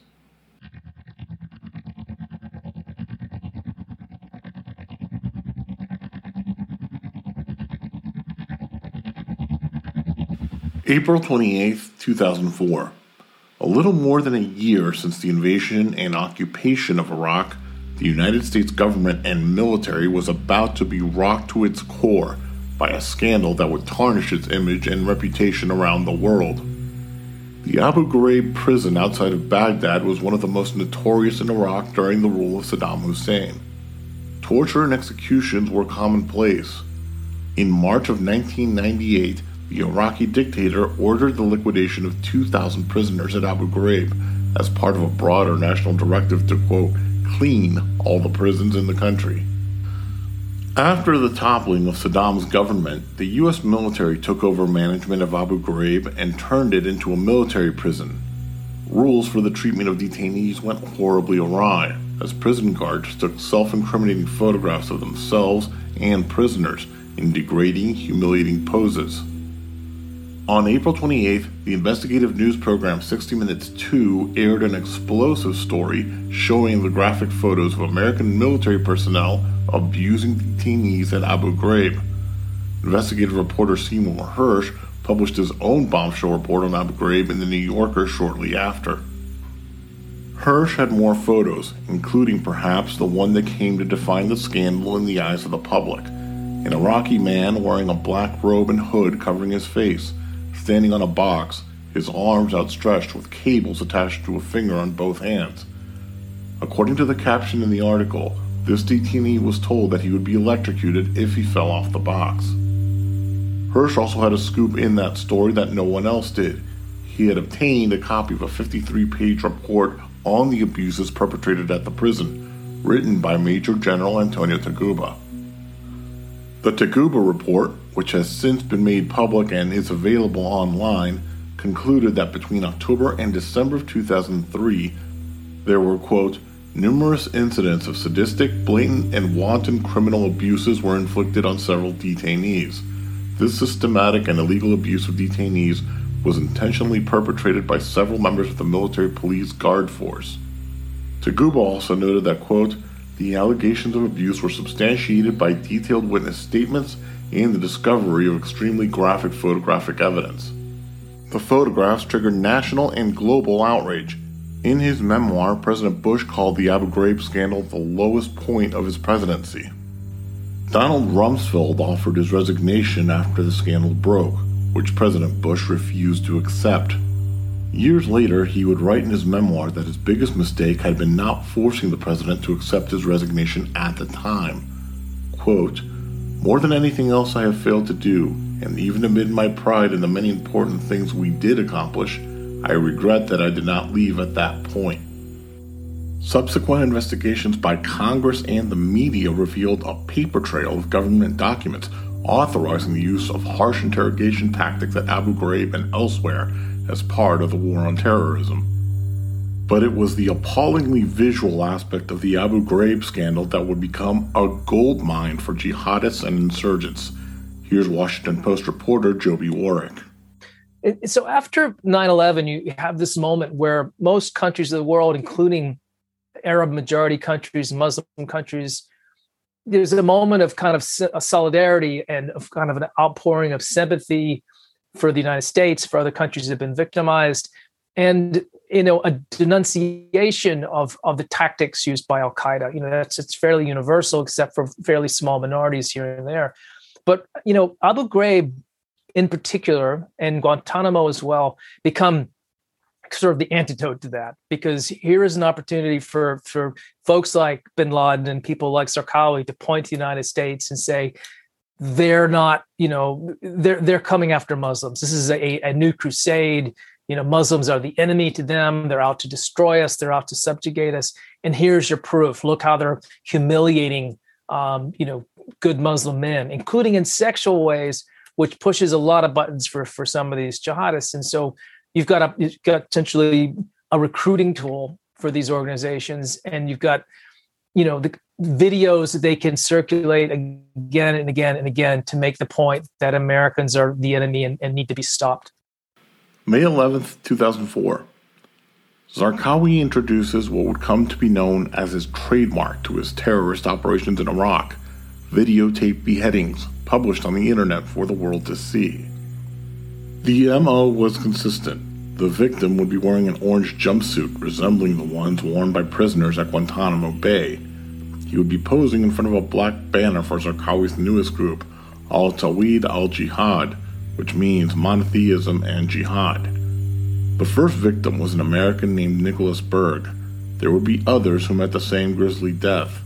In his book Black Flags, Joby Warrick writes, quote, since Berg's savage murder, Islamist media were awash in Zarqawi-inspired gore.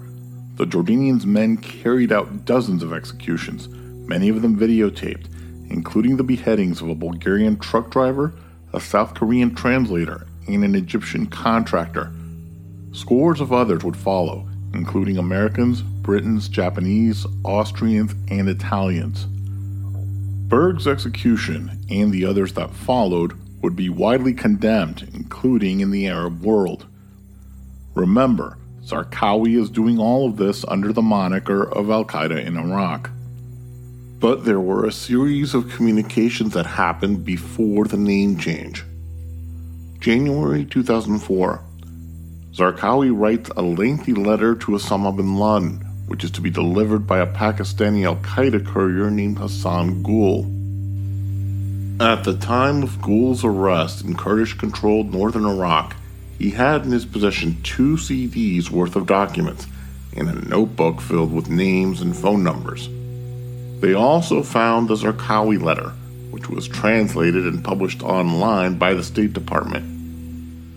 In it, Zarqawi brags of having completed twenty-five operations against Shias, American soldiers, Iraqi police, and coalition forces.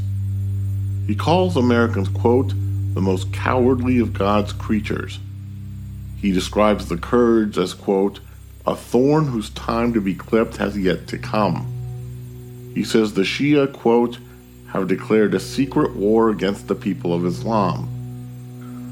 According to bin Laden biographer Peter Bergen, Zarqawi argues to bin Laden in the letter, quote, the way for Al-Qaeda to prosper in Iraq was to position itself as the protectors of Sunnis in a civil war with the Shia that Al-Qaeda itself would provoke. Bin Laden had shown no interest in Zarqawi's proposed war against the Shias of Iraq, in spite of whatever personal views against Shias he may have held. There was also an element of self-interest to consider. Many Al-Qaeda leaders, as well as members of bin Laden's family, were living in Iran, most of them under house arrest. So bin Laden probably didn't want to antagonize their hosts by going on a Shia killing spree. It's also worth noting that bin Laden's Syrian mother is an Alawite, which is a branch of Shia Islam. October two thousand four, a statement is posted to the website used by a militant Islamic group in Iraq. It reads, quote, we announce that Tawhid and Jihad, its prince and its soldiers, have pledged allegiance to the leader of the Mujahideen, Osama bin Laden. The release of the statement is timed to coincide with the Islamic holy month of Ramadan. Zarqawi also formally changes his organization's name to Al-Qaeda in Iraq. December sixteenth, two thousand four. Osama bin Laden responds in an audio tape later aired by Al Jazeera. In it, he names Zarqawi as leader of Al-Qaeda in Iraq and calls for attacks on any Iraqis who cooperate with the Americans. He also praises the December sixth, two thousand four attack on the U S consulate in his former hometown of Jeddah, Saudi Arabia. Five consular employees were killed and four others were injured. This attack was attributed to a Saudi group with ties to Al-Qaeda. From a counterterrorism perspective, this meant that bin Laden was aware of the attack in Jeddah and had been able to get his audio-recorded statement out within ten days of the attack. But regardless of bin Laden's wishes, Zarqawi had much bigger plans of stirring up a sectarian hornet's nest, an attempt to trigger a full-blown civil war, and to do so, he was willing to kill indiscriminately. September fourteenth, two thousand five. An audio recording purportedly from Zarqawi is published online, in which he announces a declaration of, quote, all-out war against Iraq's Shia population. November ninth, two thousand five. Three bombs explode at three different hotels in Amman, Jordan, within a window of a few minutes. sixty people were killed, and one hundred fifteen were injured. All three hotels were known to be frequented by Westerners, but employed many Jordanians. There were four suicide bombers used in this attack, all of them Iraqis. One of them survived. The majority of casualties, thirty-eight, were attending a wedding reception inside a ballroom at the Radisson Hotel. twenty-seven friends and relatives of the bride and groom were killed in the attack, including both their fathers and the bride's mother.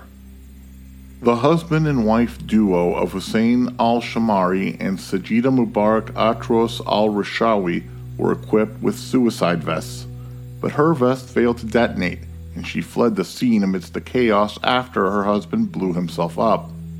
She was later captured by Jordanian authorities and made to record a televised confession while wearing her suicide vest. Al-Qaeda in Iraq would claim responsibility for the attacks.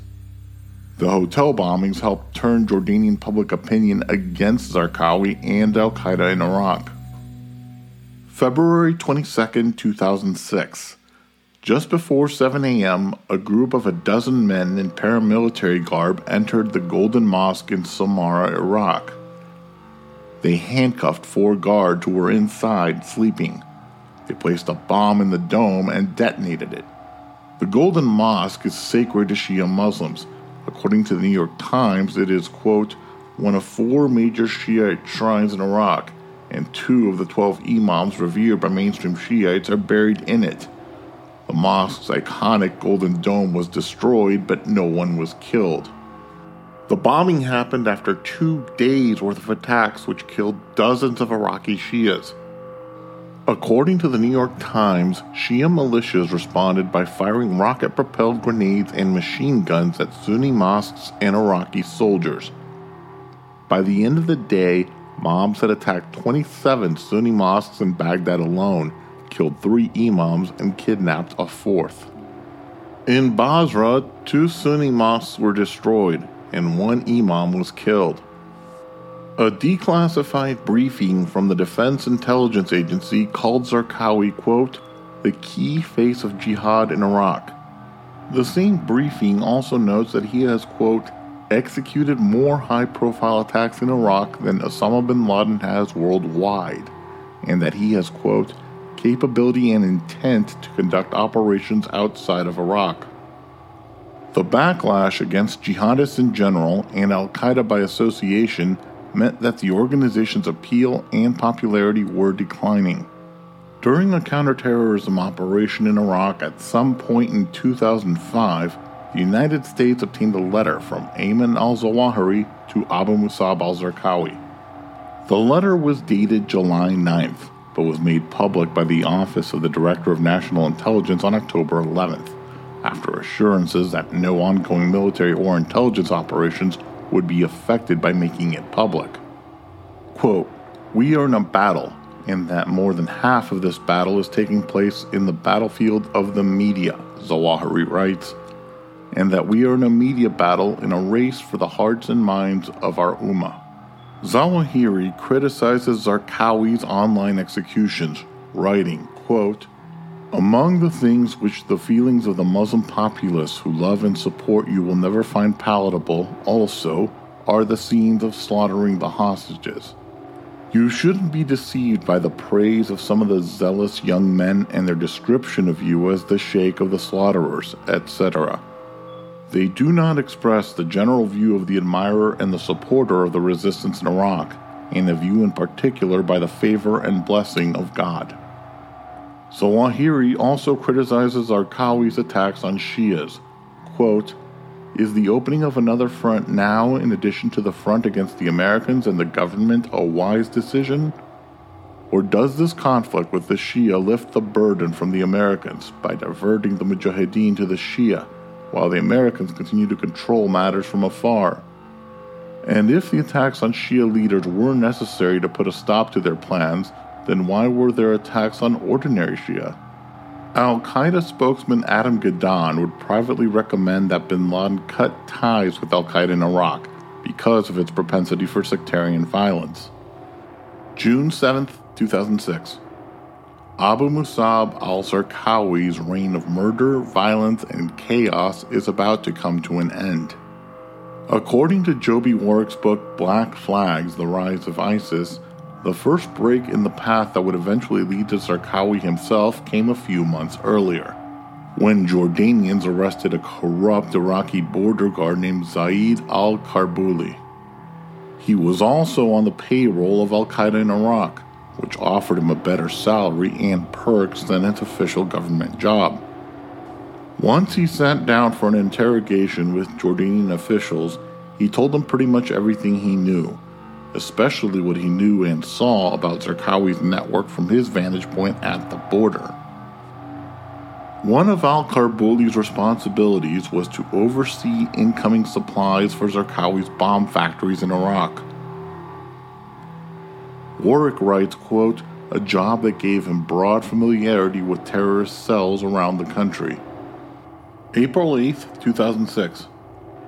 Delta Force operators from U S. General Stanley McChrystal's Task Force six two six raid a terrorist safe house and a farmhouse in the Iraqi village of Yusufiya. Six men were killed, another seventeen were captured alive and taken back to Baghdad for interrogation.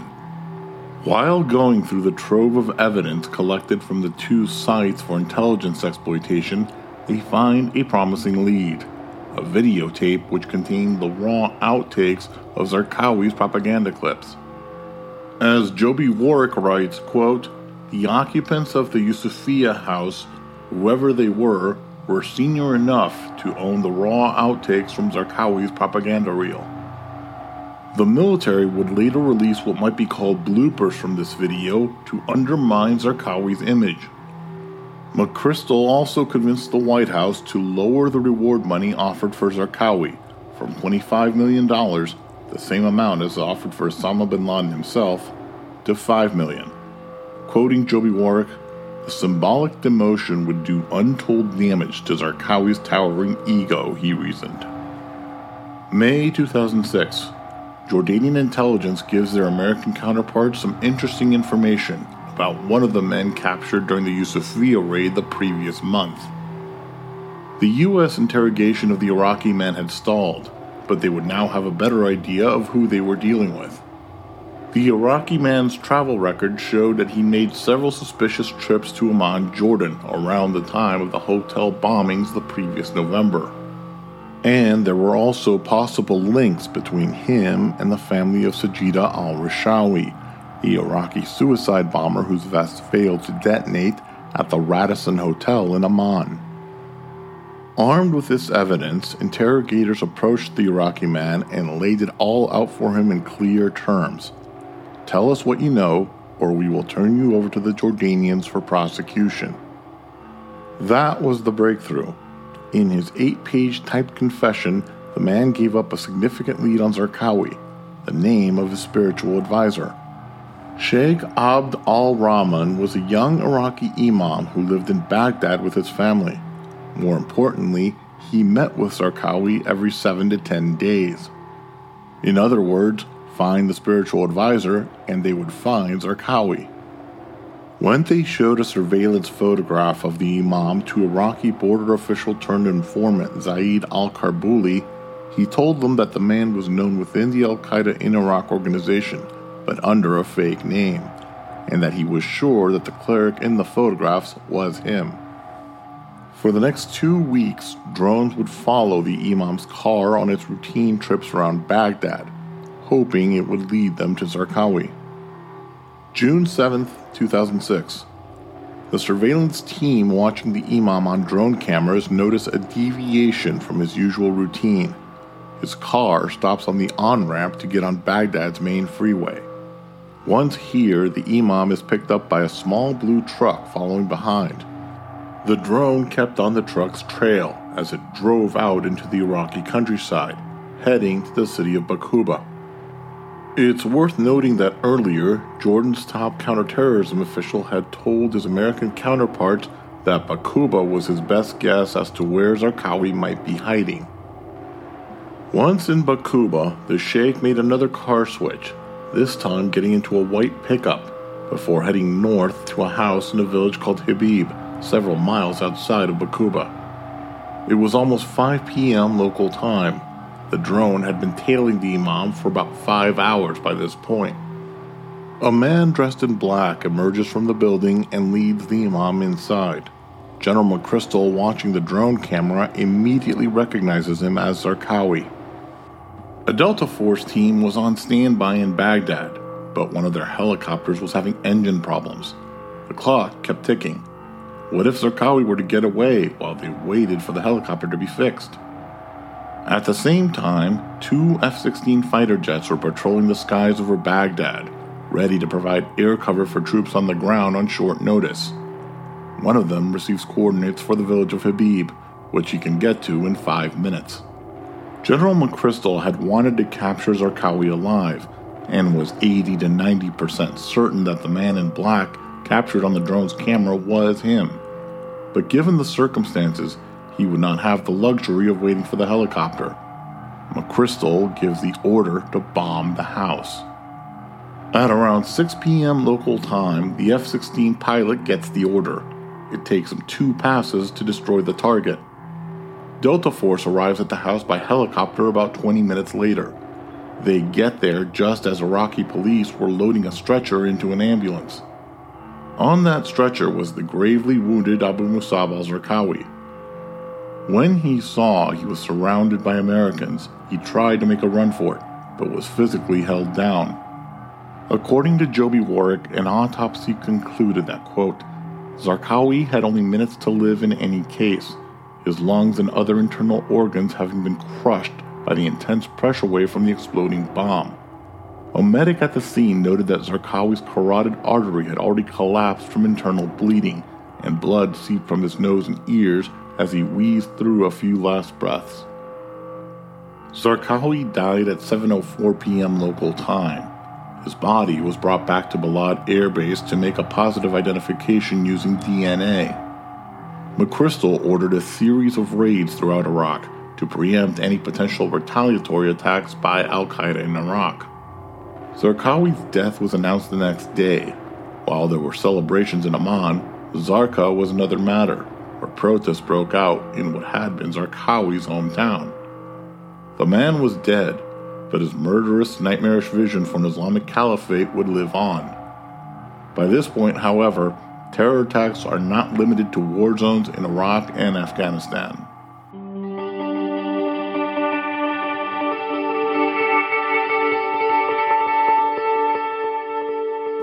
March eleventh, two thousand four. Ten bombs are detonated on four trains at three Madrid area train stations during the height of the morning commute, killing one hundred ninety-three people and injuring more than eighteen hundred others. It was the deadliest terrorist attack on European soil in history, surpassing the bombing of Pan Am one oh three over Lockerbie, Scotland in nineteen eighty-eight. A group claiming responsibility for the attacks issued three communiques in the name of Al-Qaeda. The attacks take place just three days before Spain's national elections. Outgoing Spanish Prime Minister Jose Maria Aznar and his government blamed the Basque separatist group ETA for the attacks, known by its Basque acronym E T A. The group, which disbanded in twenty eighteen, killed more than eight hundred people in Spain over the course of six decades, according to the New York Times. Why did Aznar blame ETA? Perhaps he did it for political reasons. The conservative prime minister had pledged to serve only two terms, so he was not on the ballot. But he had supported George W. Bush's war in Iraq and sent fourteen hundred Spanish soldiers into the country, a move that was opposed by as many as ninety percent of Spaniards. Perhaps he did it because of familiarity. Aznar survived the car bombing in nineteen ninety-five that was attributed to ETA. Perhaps it was a combination of both. All political parties suspended campaigning during the final days between the bombing and the elections. Opposition groups began to accuse Aznar and his government of being less than transparent about who was behind the attacks, culminating with a series of nationwide mass protests on the streets on March twelfth. On March thirteenth, a videotape made by a man speaking Arabic with a Moroccan accent claimed responsibility for the attacks on behalf of Al-Qaeda. That same day, five people were arrested within sixty hours of the bombings: three Moroccans and two Indians. Remember the geography of the region. Morocco is directly across the Mediterranean Sea from Spain, separated only by about nine miles at its narrowest points in the Strait of Gibraltar. There are ferry routes that make the trip between the two countries, and there is a large expat and immigrant Moroccan community in Spain. Spain's Socialist Party is swept into power in the election. Aznar's successor, Jose Luis Rodriguez Zapatero subsequently orders the removal of Spain's fourteen hundred troops from Iraq. They are out of the country by May of two thousand four. According to British newspaper The Guardian, quote, "It was also the first example of a single terrorist attack having a direct effect on the outcome of an election in a leading Western country." Two years later, a report by a Spanish prosecutor concluded that the attacks were inspired by a bin Laden audio message from October nineteenth, two thousand three, which was initially aired on Al Jazeera. Here's the key line in that message, in which he threatens the United States coalition partners in Iraq. Quote, "Let the unjust ones know that we maintain our right to reply at the appropriate time and place to all the states that are taking part in this unjust war, particularly Britain, Spain, Australia, Poland, Japan, and Italy. The Islamic world states that are taking part in this war, particularly the Gulf states, mainly Kuwait, the land base for the Crusader forces, will not be excluded from this." In two thousand seven, twenty-one Islamic militants were convicted in connection with the March eleventh bombings. Six others were acquitted. According to a report in the British newspaper The Independent, quote, "While the bombers may have been inspired by bin Laden, a two-year investigation into the attacks has found no evidence that Al-Qaeda helped plan, finance, or carry out the bombings, or even knew about them in advance." Regardless of the lack of connection to Al-Qaeda, the attack in Spain may have inspired bin Laden to try intervening in another election later that same year.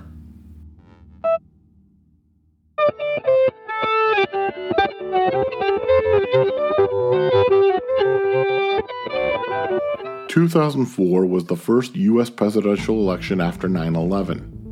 President Bush was running for a second term, in part on his handling of the war on terrorism. From a crowded field of Democrats representing all parts of their party's ideological spectrum, Senator John Kerry emerged as the party's nominee. A long-standing member of the Foreign Relations Committee, Senator Kerry had voted in favor of the war resolution in two thousand two. His Senate colleague, hawkish centrist Joe Lieberman, who had been Al Gore's running mate just four years earlier, ran unapologetically in support of the war, which was slowly turning sour in the minds of many Americans. Much of the Democratic base was unhappy with the war, and that so many of their would-be candidates voted for it. However, it was former Vermont Governor Howard Dean's energizing, unapologetically liberal anti-war candidacy and his prolific fundraising ability, which changed the dynamic of the presidential primary. He seized on the issue of his opposition to the war and found political pay dirt. While addressing the Democratic National Committee just before the Iraq War was about to start, Dean said, quote, "What I want to know is why in the world the Democratic Party leadership is supporting the president's unilateral attack on Iraq. What I want to know is why are Democratic Party leaders supporting tax cuts? I'm Howard Dean, and I'm here to represent the Democratic wing of the Democratic Party." Dean was the frontrunner for a period of two thousand three, as the party was heading into the presidential primaries beginning in January of two thousand four. Dean's surging popularity and fundraising forced his party to the left in its opposition to the war, even as elected officials who had voted for it were in the race and tried to rationalize their votes to the party's activist base. Dean flamed out after a disappointing third-place finish in Iowa, punctuated by an overenthusiastic speech which ended with a highly parodied scream that became fodder for late-night comedians. It would come to be known as the "I Have a Scream" speech. John Kerry would eventually emerge as the Democratic nominee, with John Edwards as his running mate. Both men had voted for the Iraq War resolution in the United States Senate.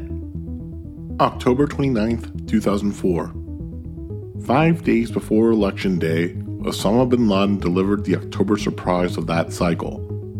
A videotaped statement delivered to Al Jazeera's office in Pakistan. It was the first time in three years that the Al-Qaeda leader had been seen in person. Bin Laden directly addresses the people of the United States, a accepting responsibility for nine eleven and condemning the Bush administration. He concludes the message saying, quote, "I tell you in truth that your security is not in the hands of Kerry, nor Bush, nor Al-Qaeda. No. Your security is in your own hands, and every state that doesn't play with our security has automatically guaranteed its own security." Democratic presidential candidate John Kerry later said that nine eleven was the deciding issue of that election, and the bin Laden video halted, then reversed his political momentum going into the final stretch of the race. November second, two thousand four. George W. Bush is re-elected to a second term after winning a two hundred eighty-six to two hundred fifty-one victory in the Electoral College, with a popular vote margin of about three million votes. The key issues on voters' minds in that election were terrorism and Iraq, which combined for thirty-four percent in a C N N exit poll.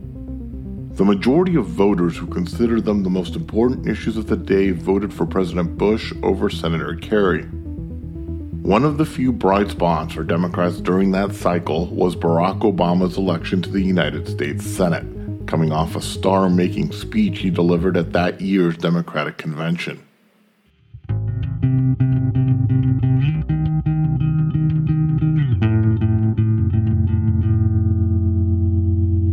July seventh, two thousand five. Three bombs detonate within a four-minute window on three separate trains on the London Underground. The attacks begin at eight fifty a.m. local time, during the height of the morning rush hour commute. thirty-nine people are killed on the three trains. At nine forty-seven a.m., a fourth bomb detonates on a double-decker bus, killing another thirteen people. The attacks kill fifty-two and wound seven hundred others. Five days after the attacks, a dozen unexploded car bombs were discovered inside a parked car left at a North London train station. Police were able to close the station and detonate the bombs in a controlled explosion. It was subsequently discovered that Mohammed Siddiq Khan, the ringleader of the four suicide bombers who carried out the attacks, had been under surveillance by British intelligence, but the M I five officers assigned to investigate him were moved to another counterterrorism operation.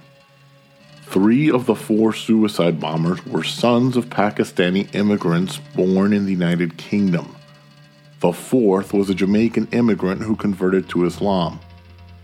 The July seventh bombings raised concerns about the risks of homegrown radicalization in the West, problem that would continue to grow in the years ahead. A martyr video recorded by Mohammed Siddiq Khan would air on Al Jazeera on September first. In it, he refers to Osama bin Laden, Ayman al-Zawahiri, and Abu Musab al-Zarqawi as, quote, the prophets, the messengers, the martyrs, and today's heroes whom he professes to love.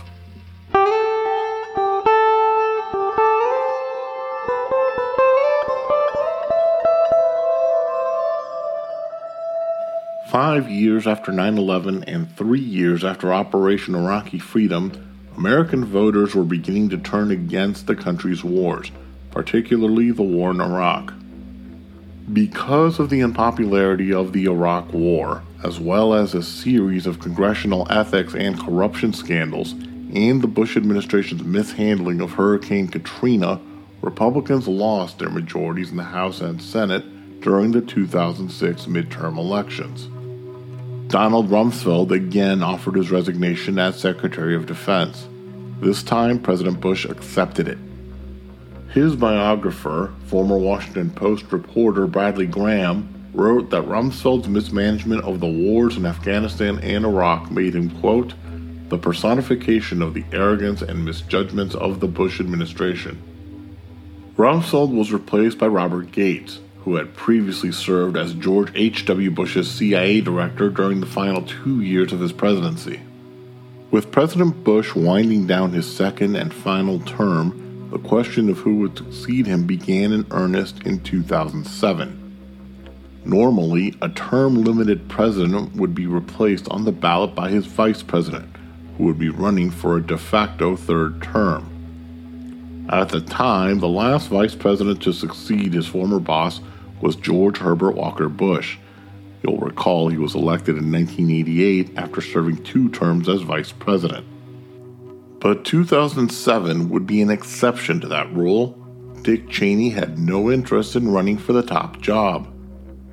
Therefore, it would be a free-for-all in both parties, as anyone with delusions of presidential grandeur threw their names into the race. In all, eleven Republicans and nine Democrats ran in their respective party primaries from two thousand seven to two thousand eight. The Republican primary was largely a three-man race between Senator John McCain and Governors Mitt Romney and Mike Huckabee. McCain, who was one of the G O P's foreign policy and national security heavy hitters, finished second to George W. Bush in the two thousand Republican primary. He wound up winning his party's nomination in two thousand eight. There were nine candidates running for the Democratic nomination, but realistically it was a two-person race between Senators Barack Obama and Hillary Clinton. Democratic voters would have to choose between two history-making candidates: the first African American or the first female presidential nominee by a major party in American history. Many of the anti-war liberals who had gravitated toward Howard Dean's message four years earlier were drawn to Senator Obama's message. His speech opposing the Iraq War nearly five years earlier offered a sharp contrast to more experienced politicians who were in the race. Obama's fellow senators John Edwards, Hillary Clinton, Joe Biden, and Chris Dodd were also running for president, and they all voted in favor of the Iraq War resolution in October of two thousand two. Congressman Dennis Kucinich voted against the war in the House and was farther to the left in the political spectrum than Senator Obama, but he never got any traction in the primaries. Because of the Democratic Party's system of proportionately allocating delegates in each race, Obama did not secure his party's nomination until after the final primaries in June of two thousand eight. The collapse of Lehman Brothers and the housing market in September of two thousand eight shifted the underlying dynamics of the campaign to being about the unfolding economic crisis and which candidate was better prepared to deal with it. But during the second presidential debate that fall, audience member Katie Ham asked the candidates a question about Pakistan. Listen to then-Senator Obama's response. Should the United States respect Pakistani sovereignty and not pursue Al-Qaeda terrorists who maintain bases there? Or should we ignore their borders and pursue our enemies like we did in Cambodia during the Vietnam War? Well, Katie, it's a terrific question. And we have a difficult situation in Pakistan. Uh, I believe that part of the reason we have a difficult situation is because we made a bad judgment going into Iraq in the first place when we hadn't finished the job of hunting down bin Laden and crushing al-Qaeda.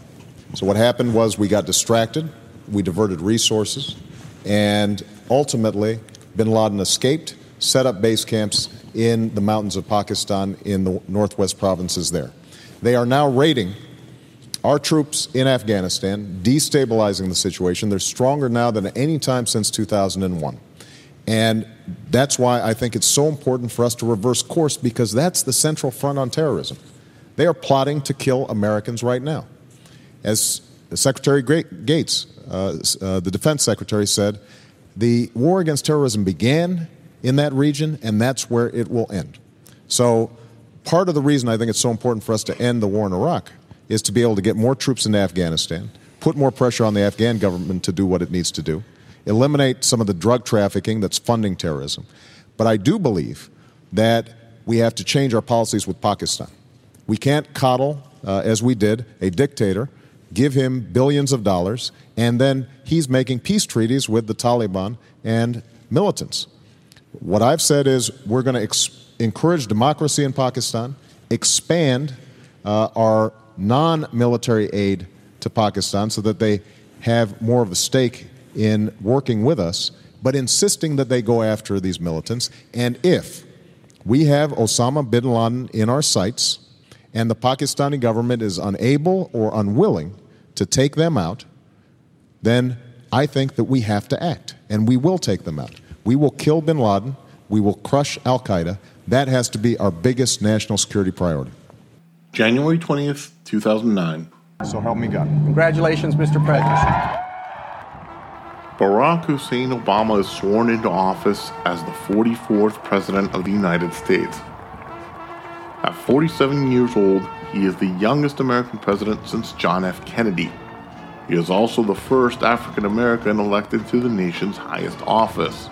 Having been elected at the start of what came to be known as the Great Recession, Obama was facing the most challenging economic climate in the country since Franklin Delano Roosevelt was sworn into office in nineteen thirty-three.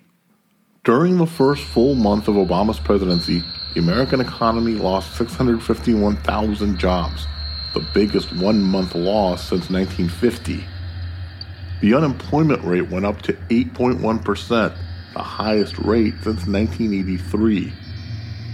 The U S economy lost a cumulative total of four point four million jobs in the twelve-month period beginning in January of two thousand eight.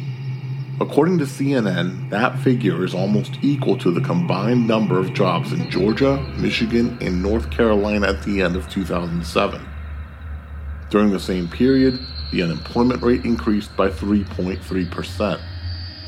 Although the economy would take up much of President Obama's attention at the start of his presidency, he also had a full plate of foreign and domestic issues to deal with. He had asked Robert Gates, President Bush's Secretary of Defense, to stay in his post. He had picked his campaign rivals, Hillary Clinton, to be his Secretary of State, and Joe Biden to be his Vice President. A big part of Secretary Clinton's job would be repairing foreign alliances which had been tested or strained because of President Bush's decision to invade Iraq. Vice President Joe Biden had served on the Senate Foreign Relations Committee for decades, was well-versed on international issues, and knew many foreign leaders. But President Obama had not forgotten about Osama bin Laden. In his memoir, Obama's first C I A director Leon Panetta wrote that when he arrived at Langley in early two thousand nine, quote, "The last reliable information we had of bin Laden was during the battle for Tora Bora. We had a few reports of him in Afghanistan's Kunar province in mid two thousand two, and then the trail went cold. So cold, in fact, that the Bush administration, once enthralled by the hunt, reversed itself entirely and worked to downplay any expectations. This meant that it had been about seven years since the agency had received reports of any credible bin Laden sightings."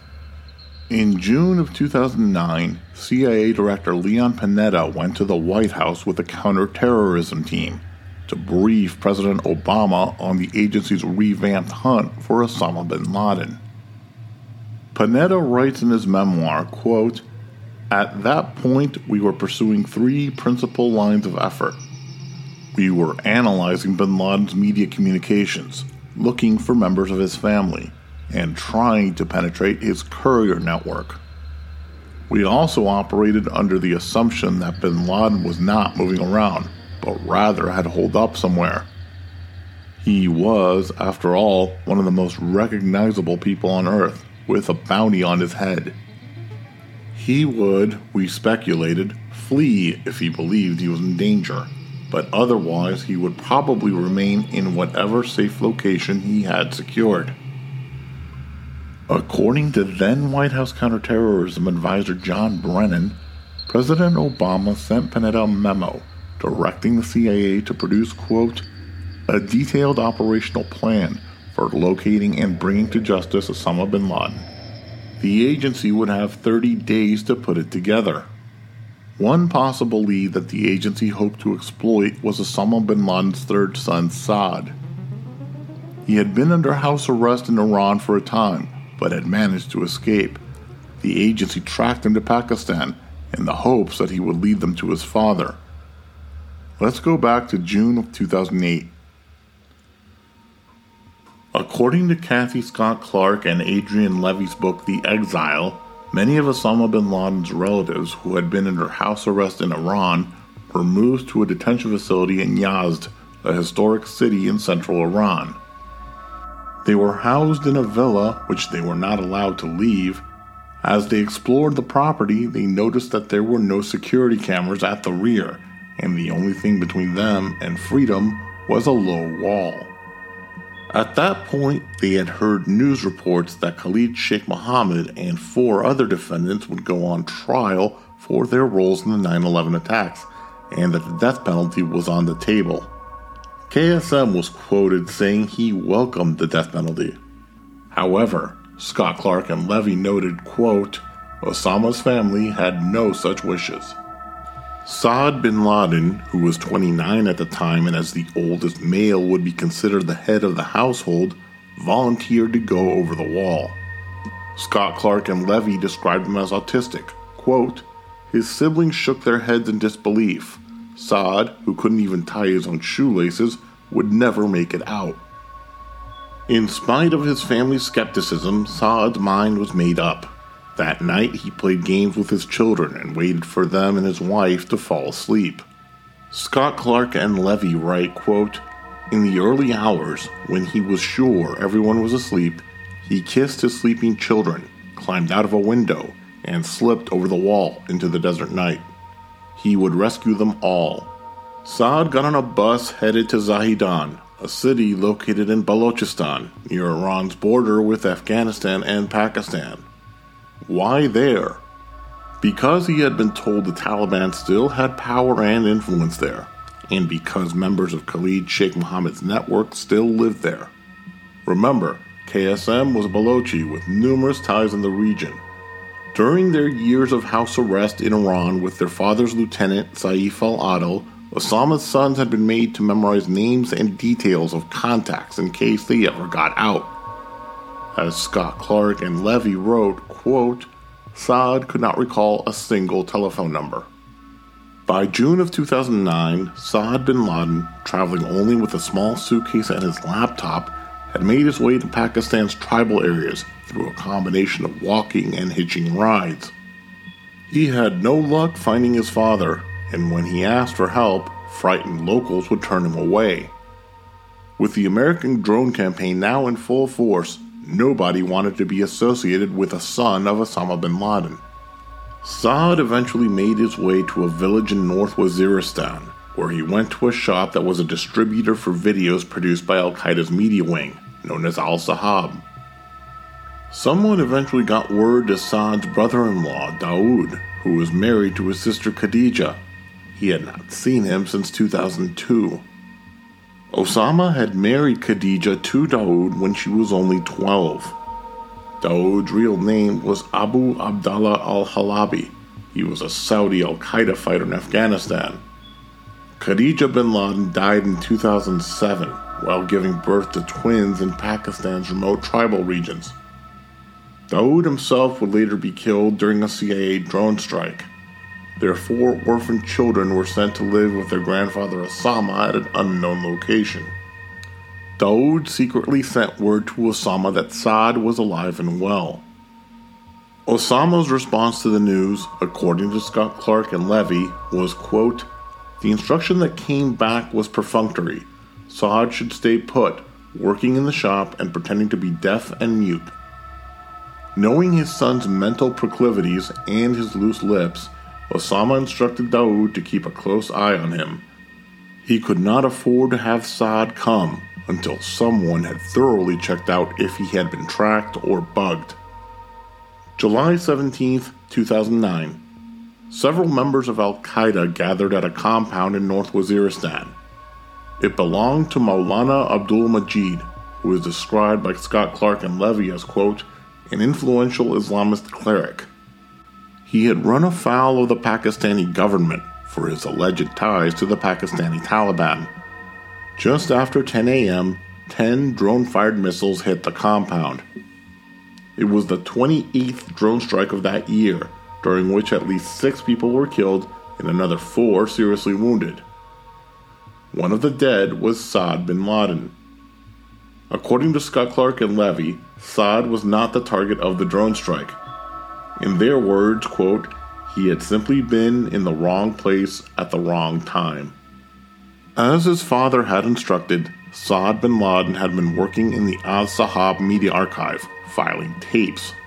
He had been staying at a house near a village monitored by Pashtun Al-Qaeda supporters, who had all been warned of who he was and his unreliability. Quoting Scott Clark and Levy's book, The Exile, when he had tried to engage any of them in conversation about taking up an operational position in Al-Qaeda, they had gently rebuffed him. Frustrated, he had befriended a visiting Al-Qaeda commander who was unaware of his vulnerability. Flattered to receive attention from a genuine bin Laden, the commander had agreed to take Saad to Maulana Abdul Majid's lunch. By the time anyone realized he was missing, it was too late. Saad bin Laden's unintentional death during a drone strike cut off a potential path which might have led the C I A to Osama himself. A few months later, the agency received another very promising lead, but this one would result in one of the darkest days in the history of the C I A.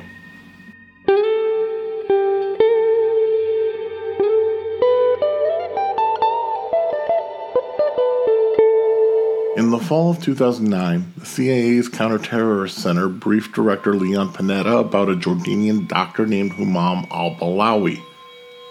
He had somehow managed to infiltrate the upper ranks of Al-Qaeda in Pakistan. Not only that, but he was also offering to help the agency find Ayman al-Zawahiri, Osama bin Laden's top deputy. This is how Leon Panetta described al-Balawi in his memoir. Quote, Balawi had been a minor celebrity of the jihadist underground, writing under an assumed name and posting internet pieces that encouraged martyrs and generally railed at the West. Jordanian officials tolerated it for a time, but when Balawi seemed to drift from commentary toward possible action, they arrested him and subjected him to a rough interrogation at the kingdom's infamous security headquarters. Joby Warwick is a national security reporter at the Washington Post. He is also the author of the book The Triple Agent, the Al-Qaeda mole who infiltrated the C I A. So Balawi is a is one of the most interesting characters um, in all my time of looking at, at the jihadist movement, and looking at individuals. He's he's really striking for a couple of reasons. One is he, he doesn't take a traditional path to jihad. He's someone who was educated. He's a medical doctor, so he's got advanced degrees, uh, very bright, very well-traveled. Um, but he becomes radicalized because of things he sees around him. He's, he's you know, eyewitness to the you know attacks of you know the Israelis fighting the, the, the, the Palestinians in Gaza in particular. In two thousand eight, he watches you know the war that breaks out between those two groups, and he's horrified by the, the the casualties on the Palestinian side. He's a, he's a doctor, he's a pediatrician, so he ends up sort of treating some of those those injured, and becomes you know very radicalized just because of, of what he sees in the world. And rather than initially, rather than going out and and you know joining a group and and you know going to a foreign country to to fight, he decides that his contribution will be online. So creates an internet persona. Uh, it, you know, a, a, a, a name for himself, a fake identity for himself, and then he starts to create content, and and a lot of it's like very slickly packaged video, you know, sort of um, uh, attacking what the Americans are doing in Iraq, attacking U S policy that's supporting Israel, and he becomes you know very pro- prolific, you know, in creating this content, putting it out on the internet on channels that that uh, jihadists watch. And he develops an international following. And so it becomes his his persona, this Khorasani character that he creates, becomes you know very, very popular while he's working a day job as a pediatrician and nobody knows who he is.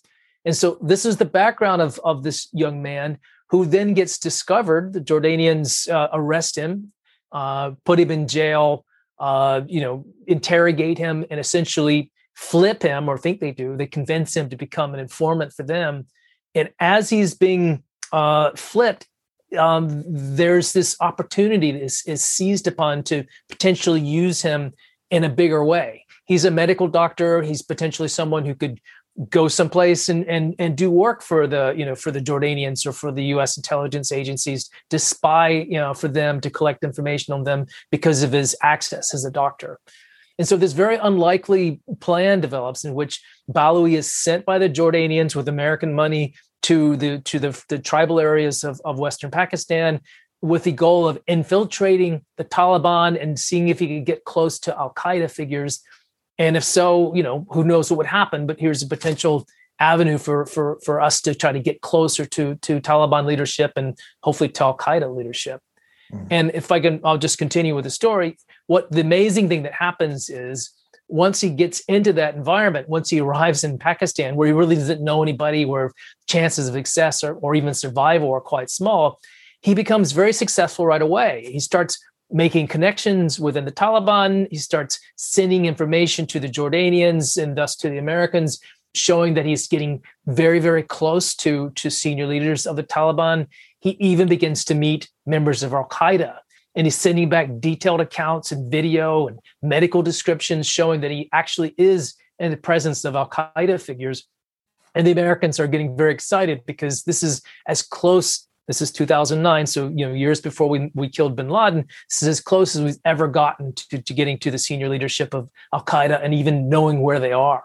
And so a plan is developed in two thousand nine to uh, for this for the Americans to meet with Baloui for the first time, to find out what he knows, to give him equipment, to give him instructions, and potentially set up what they hoped would be, you know, a, a major strike against uh, you know, top leadership of Al-Qaeda. So this was the plan that was being developed in two thousand nine. First, some background information on Baloui. He was of Palestinian background, whose family became refugees during the nineteen forty-eight Arab-Israeli War. They ultimately wound up settling in Kuwait. In nineteen ninety-one, they were made refugees again when the Kuwaiti government expelled the Palestinian community living in the country after it was liberated from Iraqi occupation. Baloui would grow up in Jordan before earning his medical degree in Istanbul and marrying a Turkish woman. He returned to Jordan, where he took a job delivering medical aid at the Marka refugee camp. Remember, Baloui is a physician by profession. He is sworn to do no harm. How does he reconcile this with his decision to become a jihadist? Joby Warwick explains. As I mentioned, Baloui is a, a kind of a, a very unique figure. So he is he is a doctor, and in, in, in the sense he has taken the Hippocratic Oath. But it, I think he sees his real calling as as sort of the sort of the bigger calling for his life is is you know striking a blow for jihad. He truly believes his stuff. Um, there's a, a moment of I think of mixed feelings or indecisions that creep in as he starts to take on his mission. He's he's not sure that he's really all in on this. If he's well, willing to uh, sacrifice his own life, which he ultimately does, uh, and you know give up his family and his children. He has two girls that he that he loves. Um, but he ultimately decides that his his his real purpose on life in life was to just to, to strike a blow against Jordan and against the C I A, and so this is the decision that leads him uh, to to to set up a meeting with with Americans, to travel to Afghanistan to meet with them at a secret C I A base. December thirtieth, two thousand nine, Baloui has a meeting arranged to meet with C I A officers in Afghanistan. It's set to take place at a U S military base in Khost, known as Forward Operating Base Chapman. F O B Chapman was named after U S Army Sergeant Nathan Ross Chapman, a Special Forces soldier who was assigned to a C I A squad known as Team Hotel in the aftermath of nine eleven. Chapman served as Team Hotel's communications specialist. January fourth, two thousand two. Chapman was riding in the bed of a pickup driving through Khost when the pickup came under fire. Chapman was hit by multiple rounds and would become the first U S military casualty killed by enemy fire in the war in Afghanistan. Nearly seven years later, Baloui was riding in the backseat of a car as it pulled into F O B Chapman. The driver was an Afghan Special Forces officer who was part of a local military attachment hired to protect the base. He had picked up Baloui in Pakistan and drove him across the border to the base, switching cars along the way as a security precaution. The car passed through three checkpoints before arriving at its final destination on the base. Unbeknownst to anyone, Balawi was carrying thirty pounds of metal and C four explosives strapped to his chest. Balawi was arriving a day later than originally expected, because the Taliban had set up multiple sessions for Balawi to film martyrdom propaganda videos. By the time the video shoot finished, the border checkpoint had closed for the night, so he would have to wait until the next day to travel into Afghanistan. When the car pulled into the base, sixteen people were waiting for Balawi's arrival. One of them was Captain Sharif Ali bin Zaid Al Aoun, who was Balawi's handler in Jordanian intelligence. He was a ten-year veteran of the department and was also a cousin of Jordan's King Abdullah. Balawi gets out of the car with a detonator in his right hand. He begins to softly mouth in Arabic the words La ilaha illa Allah, there is no God but God. By now, the welcoming party is becoming alarmed. Some men have even drawn their weapons. Balawi activates the detonator. The explosion lifted the car into the air, sending metal fragments in every direction, tearing through human tissue. According to Joby Warwick, the driver and the five officers closest to Balawi with an unobstructed view were killed outright. Among them was Balawi's Jordanian handler, Captain Ali bin Zaid. The eleven others who were present, standing on the far side of the car that brought Balawi to the base, were hit by shrapnel from the explosion, which passed over, under, and sometimes through the car. They suffered injuries varying in severity. Nine people were killed that day, seven C I A officers, along with Balawi's Afghan driver and his Jordanian handler. It was the second deadliest day in the history of the C I A, after the nineteen eighty-three attack on the U S Embassy in Beirut. In his memoir, then C I A Director Leon Panetta wrote, quote, "We had been so excited by the prospect of inserting an agent into the highest ranks of our enemy that we let down our guard. Treated as a visiting dignitary rather than as a possible attacker, Balawi, unsearched, was waved through to the inner compound." Panetta would later go to Dover Air Force Base to welcome home the bodies of the agency's fallen officers and to meet with their families.